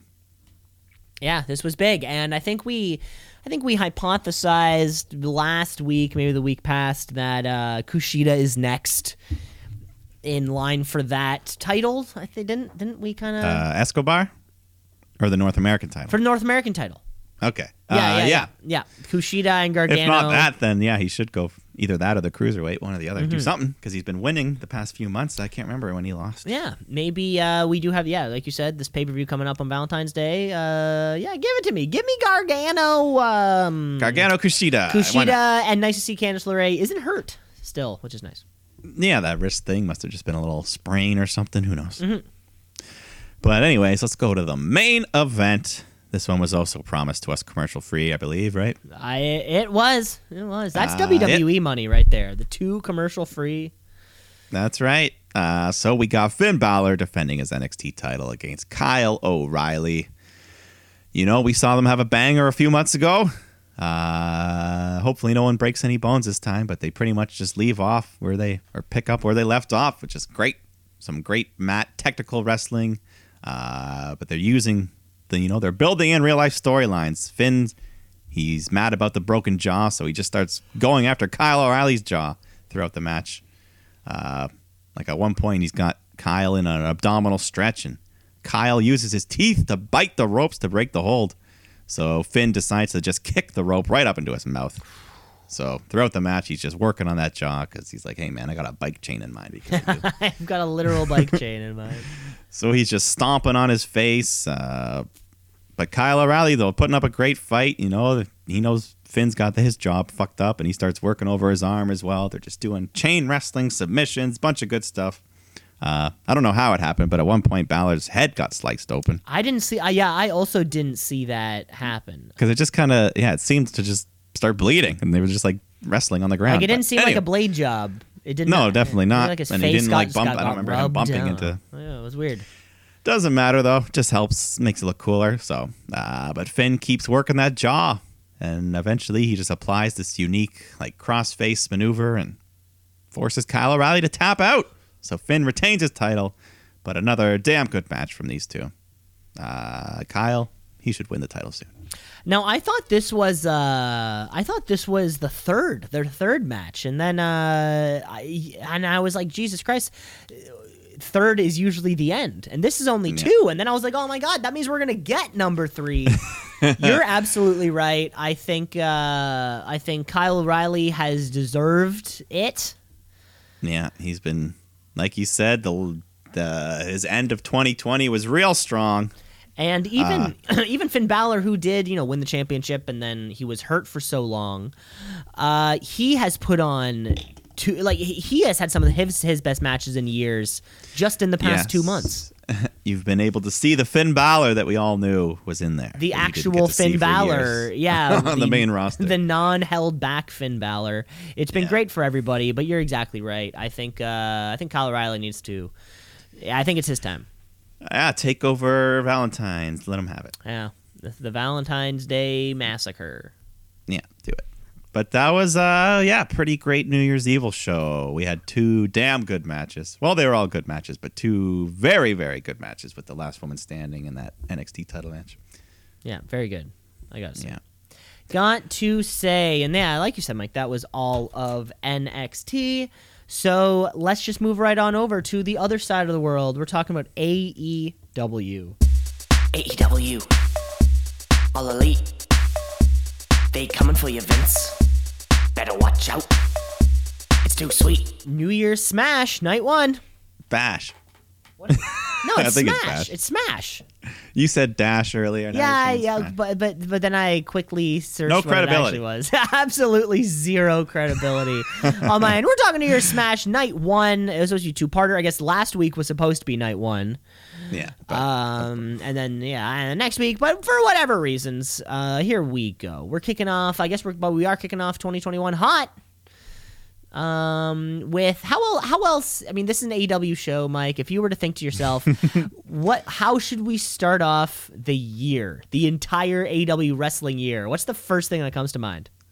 uh, multi-man tag team. Multi-man tag team, baby, coming down to the ring. Young Bucks, SCU, who we don't see too often, uh, taking on Hybrid Two and the acclaimed, yeah. who had a their little, uh, diss rap. who had a little their diss rap, but um, clearly the guy like censoring wasn't on it half the, some of the times Oh, because we. for the rest of the show, he was pretty off. I heard a lot of swear. there were a lot of swears, and then you would hear like Then it was like, "You shit," and then it would just go. and then it would turn off or like the mic would be like down by his side and it would be silent Yeah. for a second and you'd only hear the crowd reaction but yes mike you are right mixed or i'm sorry multi team tag matches Yeah. Eight man action here. Uh, yeah, just lots of fun, uh, high flying. And Helico goes for a 630 splash, but Nick gets his knees up, tags in Matt, and then the Bucks just have a super kick party. And then Daniels comes in the ring to help Matt. He hits uh, like a bit of a modified Meltzer driver, I guess. He does like a moonsault into it. And that gets him the win. Uh, and then afterwards, SCU lay down a respectful challenge to the Bucks, saying, "Hey, man, we want to win those titles by beating the best team on the planet." i think he also said uh, didn't he say also say something to the effect of uh like we're gonna split up as a team didn't he say something like that or we Um, may we may not be together we may not be together by the end of 2021 Oh, maybe if they don't win the belts, team. Yeah, kind of Because he did challenge him for the belts, didn't he? Or am I misinterpreting it? i don't yeah i I, Wasn't there a challenge laid down? I can't quite remember. I thought it was something not like a chal. It may have been a challenge. I don't know. There was a bit. words were said. no, I think I feel like it was more of a tease of a match, but them implying that their run as a tag team isn't going to last like much longer, like Yeah. as Daniels and Kazarian. Yeah. Well, I mean, Scorpio Sky's already pieced out. Yeah, who knows their where group, he's. but- uh, Anyways, Jon Moxley is making his way to the ring for the first time in over a month, at least live on Dynamite, since losing that title to Omega. And he just cuts a promo saying, you know, sometimes you're on the bad end of a bad deal in this world, but I don't back down from the adversity. I'm not going anywhere. You aren't safe, Kenny. I'll get even. And then some. You crossed the wrong guy. This was just another classic, fantastic Moxley promo. Uh, you've Yeah. heard it. You've heard it before. You've loved it forever. Um, Yeah, speaking with conviction. doing. Uh, you know, paid his respects to Rey Fenix, the challenger for the end of the evening, but uh, vowing that Omega's life will be a living hell. Mm-hmm. Can't ask. We'll can't ask for any more. Well, let's go to Jake Hager taking on Wardlow. We know these two, this big beef has been beefing for a while, so it's time to just let them go at it. And they have a nice slugfest, you know. Uh, Wardlow showing off his great agility for the size. He's hitting a swanton bomb, and Jericho doing a great job on commentary, just loving everything. He was This putting over being- every single everything. Loving both everything boys. about Like, everything. Uh, eventually, they both fight to the top rope.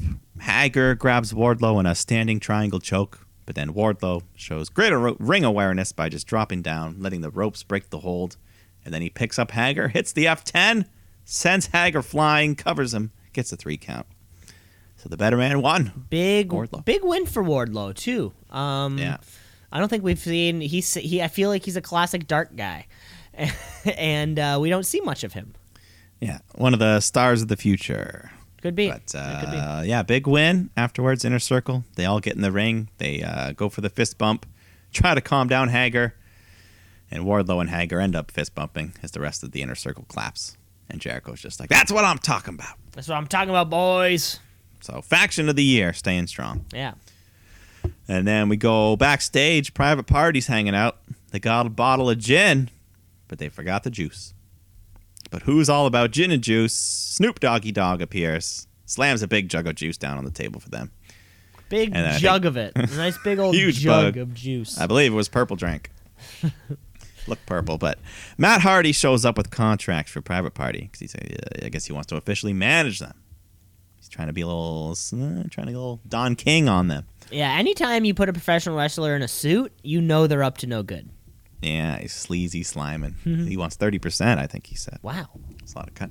Anyways, let's go back. Brian Cage and Team Taz come out, and then Darby Allin with the new version of the TNT title. Uh, red and gold, like we said, is retired forever. So uh, it looked really good, but this design's basically the same, just black and gold. Looks sexy. Yeah, it looks very nice, very sharp. Those metal plates shine. Uh, yeah. The so black cool. the black belt with just kind of the red ribbon which reads champion. Exact same design. Yeah. Looks fucking Looks great. Looks great. Uh, Brian Cage. Oh yeah, because we're here for the way off or the way in. Way, way off. You were way off. so they got the the nice uh, old school scale in the ring. I guess the official is that what real doctors use? No digital scales. Uh, you know, that's that's more like a that's the kind of type of scale you're going to see when you having a, when you're having a professional boxing match or uh, you Yeah, know an MMA yeah. fight. Yeah, uh, they slide the little Doctor Schiavone's in the ring to administer Doctor this. Schiavone. He's sliding the little metal weights around. Uh, so Brian Cage comes in at a 272 pounds of solid muscle. That is a brick house right there. Big boy. Then Darby Allin hops on the scale. He comes in at a 170, so over 100 pounds to give. And Taz laughs and says, "That's even with all the clothes he's wearing, his his heavy belt and leather." Uh, but Darby gets on the mic, says he's dealt with this shit his whole life from people like you, and we all know how this ends tonight. So let's just get to the fun part. And then he picks up his skateboard, ready for a brawl. He's outnumbered, but the lights go out. It's Sting. He gets in the ring with Darby, and Taz just cuts one last angry promo to hype up the TNT title match for uh, next week Cage versus Darby. It's Sting. Yeah, but uh, yeah, sure, weigh in. Why not? It'll Yeah, we, we we need to um uh yeah we're waiting to see why Sting like to explain his interests in Darby Allin rather than just kind of following each other, looking at each other from across the arena. Um, hopefully, yeah, Yeah. hopefully the next time we see these two kind of in the ring, we do get some kind of explanation about what the hell's happening. Well, that's the main event for next year or for next week's uh, show, Cage uh, Darby. So hopefully, yeah, something will happen there. I'm sure Taz will or Sting, they'll all be involved. There'll be bats being swung. Uh, who knows? Uh, but then we go backstage. MJF goes into the locker room, tries to calm down Jake Hager, who's all pissed off still about losing to Wardlow. But Maxwell says, "Hey, man, you're still a winner. Everyone watching at home wishes they were half the athlete you are. Be proud of yourself, man." Hager says, When you came in here, you almost got dropped, but you're cool. Thanks for checking in on me. And he gives him a fist bump. So now, you know, a few weeks ago, MJF bonded with Santana and Ortiz, and now with Hager, he's slowly taken over from the inside. Santana and Ortiz have been spending a lot of time with MJF lately. Yeah, I like it, man. I just imagine them all rolling blunts together and smoking. And they get MJF really high and laugh at. like, ha, ha, look at this guy. Uh, but yeah, no, he's you know he's making guys like him more. I like it. Yeah. I love it. Best gimmick of the year, MJF. Yeah, he, he's still going, still going strong. Yeah. Uh, then we got a little clip. I think it was on Dark where Brodie Jr. Negative One just cuts a promo ripping on Marco Stunt, just tearing into the guy. Ripping him apart for being a little, a little baby. yeah, he's only like two inches taller. Than, he's than not Brodie much. Jr.. He's not much bigger. So Yeah. just wait. We think we got uh, eight years. I think he uh, said he's like, when I grow up, I'm gonna be way taller than you, and I'm gonna fight you. Yeah, that's what he was like. I'm gonna be so much taller than you, Yeah. and I- and I- and as he a- does have a and- contract. Well, and as a man who's five foot eight, I thought to myself, "Ah, you might don't don't be so confident. With like a guarantee but- you're gonna be huge. Yeah, you'll probably Marco Stunt's you'll probably like be taller than. Marco Stunt. Yeah, but Yeah, you know, which is enough for him. but no, he does. Uh, they've. It's been said he has a AEW contract signed and sealed, ready to go when he turns 18. Should he choose to want to be a wrestler, it's already lined up for him. it, could- it could happen. It could happen. And I'm sure he'll have that belt still. It'll he can pull it out of the vault, bring back the red leather. Who knows? So now we got now we got TNT now we got to toss the now we got to toss Brodie Lee's kid into the uh, the Royal Rumble of uh, of wrestling babies. Yeah. Uh, but let's move along. Cody Rhodes taking on Matt Sydal. And Snoop Dogg comes out for Cody with his entrance. Or, yeah, with Cody for his entrance, doing adding little custom Snoop Dogg lyrics. And Jericho's just going, Snoop jump to AEW! Snoop jump to AEW! As if he's, I don't know, part of AEW. But uh, good wrestler match. We haven't got to see much of Sydal on Dynamite since his debut. But uh, yeah, Snoop was playing the role of coach. He had the little laminated playbook that yeah, Arn where's usually Arn? carries. Where was Arn? I don't know. He took the time off. the day uh, off, I guess. But Sydal looks good, puts up a good fight until Cody hits the crossroads. And then he picks him up, hits a second crossroads, and then pins Sydal for the victory. But right after the match, Serpentico and Luther jump in and they attack Cody. Uh, so Sydal helps Cody to beat them up. And then when Serpentico is laid out, Snoop Dogg climbs the top rope, uh, tells him to pull him closer, and then hits a shitty little Snoop splash. The Uh, Snoop full effort. splash, and I think Excalibur tries to come. I was like, oh, Yeah, it like- it almost, it like, like, oh, a looked like knee a drop knee drop combination. combination. And then Jericho's like, "We're not sure what it was, Jim, but hey, I'll give him effort for trying. It was fun." splash, splash has got to be difficult. Well, he, it was his fault. He got scared. He tried to land on his feet, but anyways, whatever. Let's move on to the AEW Women's Title match. Well, Mike, Hikaru Shida. one thing I was going to say though before you kept going on, uh, Jericho's Yes. comments. You know, he's with AEW. He's with AEW, of course. Snoop Dogg, um, he in the Hall of Fame. inductee to the uh, you know the celebrity wing of the uh, 2016 class of the WWE Hall of Fame. Yeah, and he can currently be heard on Sasha Banks' theme song. Yes, I have heard uh, uh, that theme song. And you have. I have heard it. Uh, but I don't think he's signed to either brand. He'll show up wherever he wants. Well, where- it's where the money is, baby. Yeah. Uh, but yes, Hikaru Shida taking on Abaddon for the AEW Women's title. A match that I've been looking forward to. You know, we don't get these women's title matches too often. Not too often. And Abaddon just looks freaky as fuck, as always. Just great makeup work. The the uh, the contact lenses. Yeah, the way it fills up her whole eye. That's what gets me. That's what makes her look cool. Uh, but anyway, she just goes after Shida during her entrance, but Shida hits her with a kendo stick in the head. But then she just does the big monster sit up and the match begins. Uh, so Shida's in control, but then Abaddon catches her and bites her thigh, choke slams her into the barricade, and then Abaddon crawls under the ring, dragging Shida with her. And then Abaddon comes back out. She's dripping blood from her mouth. Uh, and then Shida comes out. And she's bleeding all over from the neck again. So Abaddon's reopened that wound. So Abaddon's working her over. She even just shoves her hand, her fingers into that open neck wound. But Shida fights back, hits a big superplex, and then soon after the Tamashi, and that gets her the win. Shida retains. The old uh, cannibal gimmick. The old I'll just actually bite you like Mike Tyson gimmick. I would have been fine with Abaddon winning. Yeah, why oh not? It's um, Why not? Spice it up. It's the most amount of like building or momentum in the women's division like That in we've had in a long time. And to me, I'm like, sure, fucking let's do that then. I don't know. I don't know. Yeah. I don't know. Too bad. Too bad. I mean, I liked what I got out of it. It was weird, but that's Abaddon. Yeah, and until uh, and yeah, I mean, Until Britt Baker or Penelope Ford. I wonder why. I wonder why we're waiting for Britt Baker.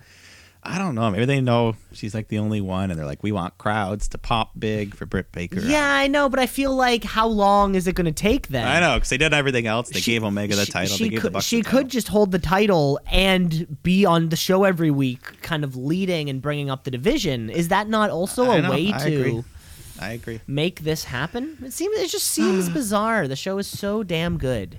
I know. Except for this uh, one This thing. one slot, nine thirty slot. they This always just- one thing that they somehow fuck up on, and uh, yeah, it's uh, it's tough. It's tough. it's- Hopefully, the talent coming out of that nightmare factory. Um, you never know. Yeah. Uh, but let's go to the main event. We got Kenny Omega taking on Rey Fenix for the AEW World Title. Uh, we've seen these two have some great matches before, and this was no different. Just nice, you know. I think they got to go about 25 minutes, good length for a TV match. Felt like it. Uh, yeah, this was awesome. Just high flying action, some nice spiking moves. Uh, Fenix hits a Thunder Driver, which is like a sit out tombstone, very similar to the move that Owen Hart broke Steve Austin's neck with. But But these guys, they uh, they said, "Fuck that." yeah, there was lots of head spiking. The Tiger Drivers, uh, yeah. At one point, he picks up. Oh yeah, Kenny hits a V trigger, picks up Fenix, and then he hits the one winged angel. Uh, oh yeah, so he hits the one winged angel, and then there was a reverse of the Bryce Remsburg botch. I thought because I saw Fenix clearly get his shoulder up a two, but uh, Aubrey Edwards counted the three. oh, you think so? I don't think he meant to. Like he was just moving his arm around, but the shoulder was up, and it was really weird. Right, because that one winged angel's gotten so gotten to the point where I'm like, or like at least uh, Rey Fenix is not going to be the one to kick out of the one winged angel. Like it's like, no, but I don't think he was supposed to either. Bryce Remsburg, um, uh, you know, has kind of changed the game on in terms of what is meant to be kicked out of. But you didn't notice this when you watched. You just no, thought it was normal. I did not. No, no, Okay. I'm not. I'm not. so it might not have been that big a deal. But if you go back, it's like the butt pat. If you go back, and watch it. The old Randy Orton butt pat. uh, yeah. So I mean, it didn't ruin the match or anything for me. Was just a little weird. But Right. anyways, I didn't expect Fenix to win, so it's not a big deal. But uh, anyways, Omega celebrating. Don Callis cuts a promo, um, and then we cut to the back where Eddie Kingston and Butcher and Blade they've got Pentagon, Penta Zero, and Pac held hostage. So it looks like they're working together somewhat with Kenny. So Fenix is all on his own, no one to save him. Kenny Omega goes to beat him up some more. But the Mox man comes out with a barbed wire bat, hits Kenny with it. He's ready to do more damage. When Gallows and Anderson, the Good Brothers, are here, they show up. They attack Moxley. They save Kenny. They hit the Magic Killer on Moxley. Uh, Kenny nails him with the barbed wire bat. So the the baby faces they try to get in the ring to help Moxley, but they're all thwarted. So eventually, the Young Bucks come out to try to reason with Kenny Omega. But then they end up helping him when they super kick Griff Garrison and Brian Pillman Jr., who are trying to grab Kenny. So we close the show. Kenny Omega and the Good Brothers stand in the middle of the ring and they do this too sweet. And Young Bucks look on conflicted. They're not sure what to do. But then they go over, they join in, they too sweet as well. It's the Bullet Club back together. They and the crowd was too sweet, and for like They four "Woo!" for four and a half minutes, uh, leading up towards the end. Just everyone's too sweet and woot and woot and toot and sweet and woot Toot and woot. toot and- woot woot hoot. and uh, why? Uh, and I don't get it. And I and, and why does AEW name drop New Japan but not? WWE? Well, Jericho's not afraid to. He'll say, Eric Well, Rowan, Eric Redbeard, Bludgeon Brothers." Bludgeon Brothers.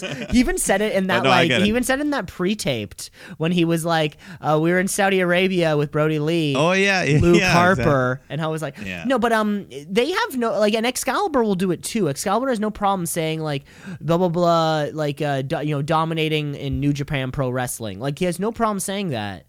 Mm-hmm. Nobody ever mentions their work in WWE. Is is it because like it's too direct of competition? They don't want to say it. But if you're, I feel like if you're watching AEW, you're aware of WWE. You know Yeah, Monday. absolutely. You know about Monday Night Raw if you're watching All Yeah. Elite Wrestling. I don't feel know. like uh, for the most part they wouldn't, but I feel like if someone like Randy Orton were to come over, they would be like 14 time world champion Randy Orton. yeah, But they might not say 14 time WWE champion, you know? Uh, yeah, that makes sense. But Yeah, we all but, know. But, We all know. Well, first we all know. Yeah, but they say they say all those things like they um Excalibur always says like IWGP Yeah. Intercontinental, and I'm just like, why? I, I just purely purely curious, purely curious. I mean, remember last year when Sami Zayn said AEW on an episode of Raw? But that was to clearly get a pop. and it did. Oh, that was that was huge. Was- You could have if asked they say me. WWE, it gets a pop. They was always just make. You could have they asked make broad me about references. AEW, and everyone's like, ah! That was cool. Pop of but the no, year. they on on uh, AEW. They're always like, "Oh, that other sloppy show, that other brand." Yeah, well, They make uh, references, Yeah, Eddie Kingston calls it the land of sports entertainment. yeah, that. But uh, yeah, man, the band's back together. The Bullet Club. They all too sweeted. It was kind of funny. The feed I was watching cut out right at the end. Oh yeah, For like right as the Bucks were about to too sweet them, they just ended. So I went on YouTube and I saw. you were like, no. Yeah, I'm like, uh, they didn't pull a raw and cut too early, did they? but, no, did they just raw it? but it was great. Great ending. Uh, yeah, crazy shit, man. Because Young. Impact has a pay per view coming up with the match of Kenny Omega and the Good Brothers taking on um, Rich Swann and two other dudes on that show. Two other. Yeah, that's in a couple weeks. in a couple weeks too. Uh, who knows how the Bucks are going to fit into this? I mean, are are there more Bullet Club members? Uh, you know, who? I mean, what you know, or what's what what are what's the rest of the wrestling world going to say to this? Well, uh, speaking of the rest of the wrestling world, uh, did you watch any of Wrestle Kingdom? So glad you said it.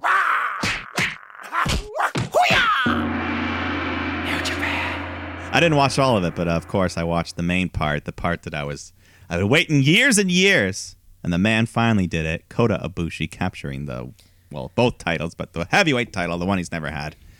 I was so happy. There was this like they're both there was this one in that first match against uh, in that first match there was uh he goes up to do a hurt they're both on the apron and he do he jumps in the air and then Naito jumps too and he hurricane ranas him onto the floor while they're both in the air. it was the craziest thing. Uh, that was like my fucking spot of the year. Oh, oh my! It might actually be. I was so impressed by how they could it, make it that down happen. It's marked down, baby. It's marked it's down. marked Uh, down. Uh, one incredible match on the night one, uh, of Yeah. course. yeah, that was like 30 minutes, just great wrestling. He finally got the big win uh, after back-to-back G1 wins.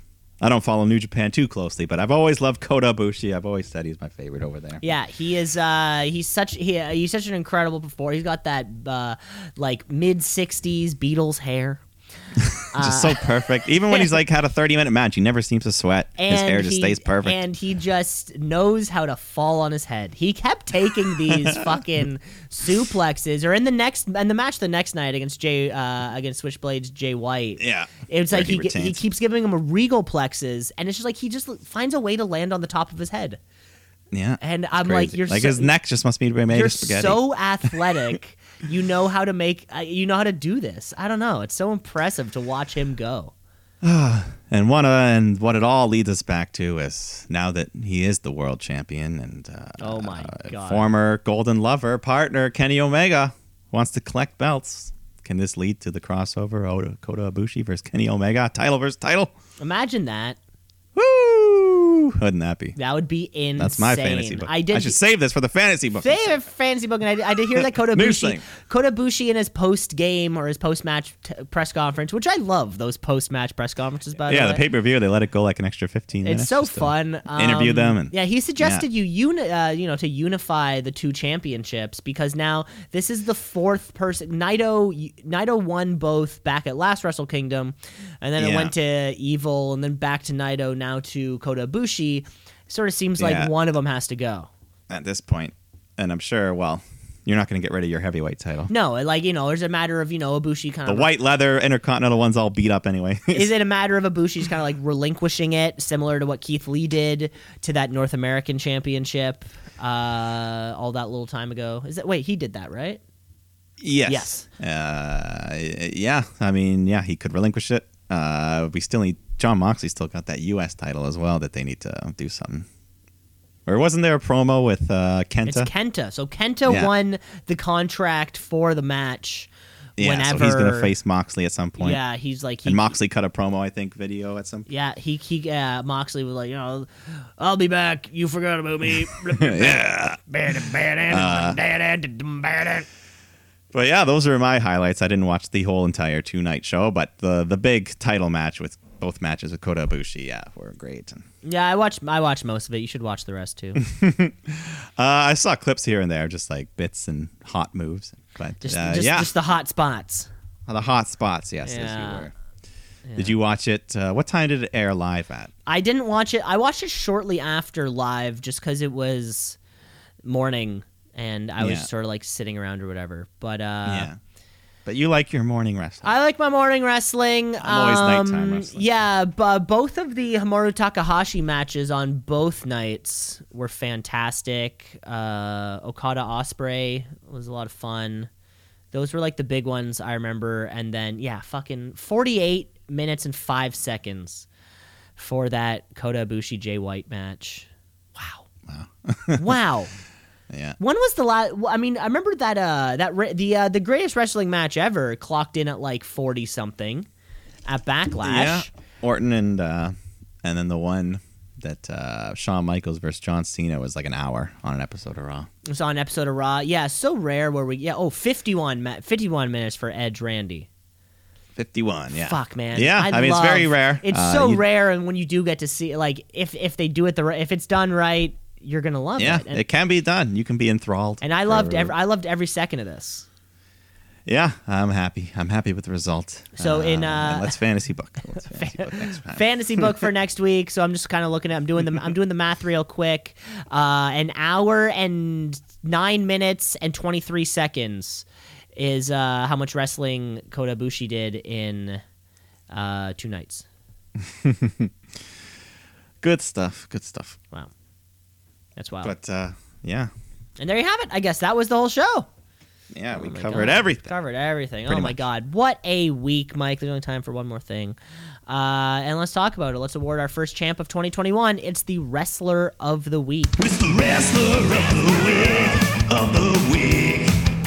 Wrestler of the week, of the week, of the week. The wrestler of the week,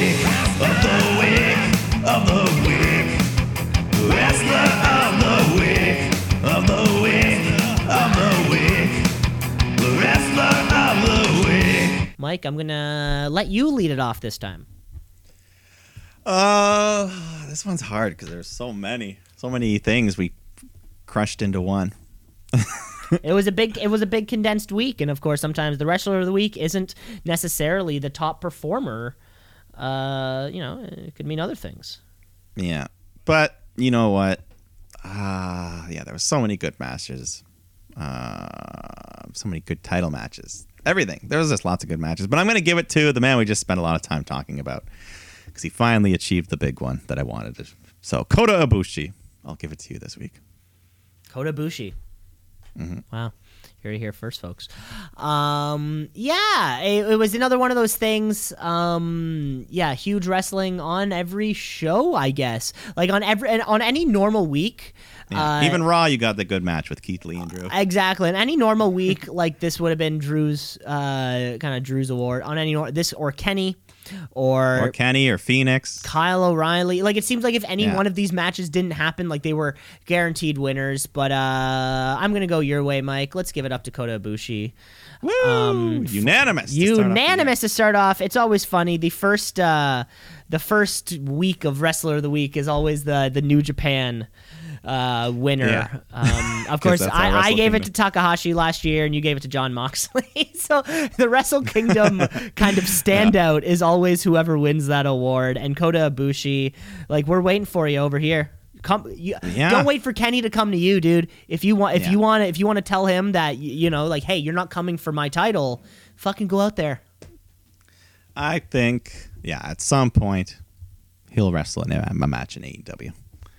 Now, I'm, I've now I've always heard that like Kota Ibushi is kind of a like a constant free agent. Like he is. yeah, he uh, doesn't like being committed or tied down. Exactly. He's never sort of like Like signed. or WWE offered him a contract. He's like, ah, nah. dude and the dude the dude's 38 years old you know if he's uh and you know he's he's, he's gonna and he's only gonna now start making waves you know they're gonna they're gonna come they're gonna come quick that's for sure Yeah, who knows? But uh, I'm excited. congratulations Kota Ibushi can't wait to see you next time and that's all the time that we have for the Shoot Brothers this week uh rate review like and subscribe the podcast is everywhere the Shoot Brothers uh going strong into 2021 uh really We're back on track now. We'll be regular scheduled. really can't wait to see what the future holds for us Mm-hmm. It's fan- We got the Rumble coming up. Oh, baby, I love the Rumble so much.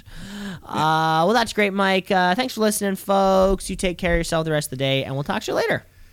See ya.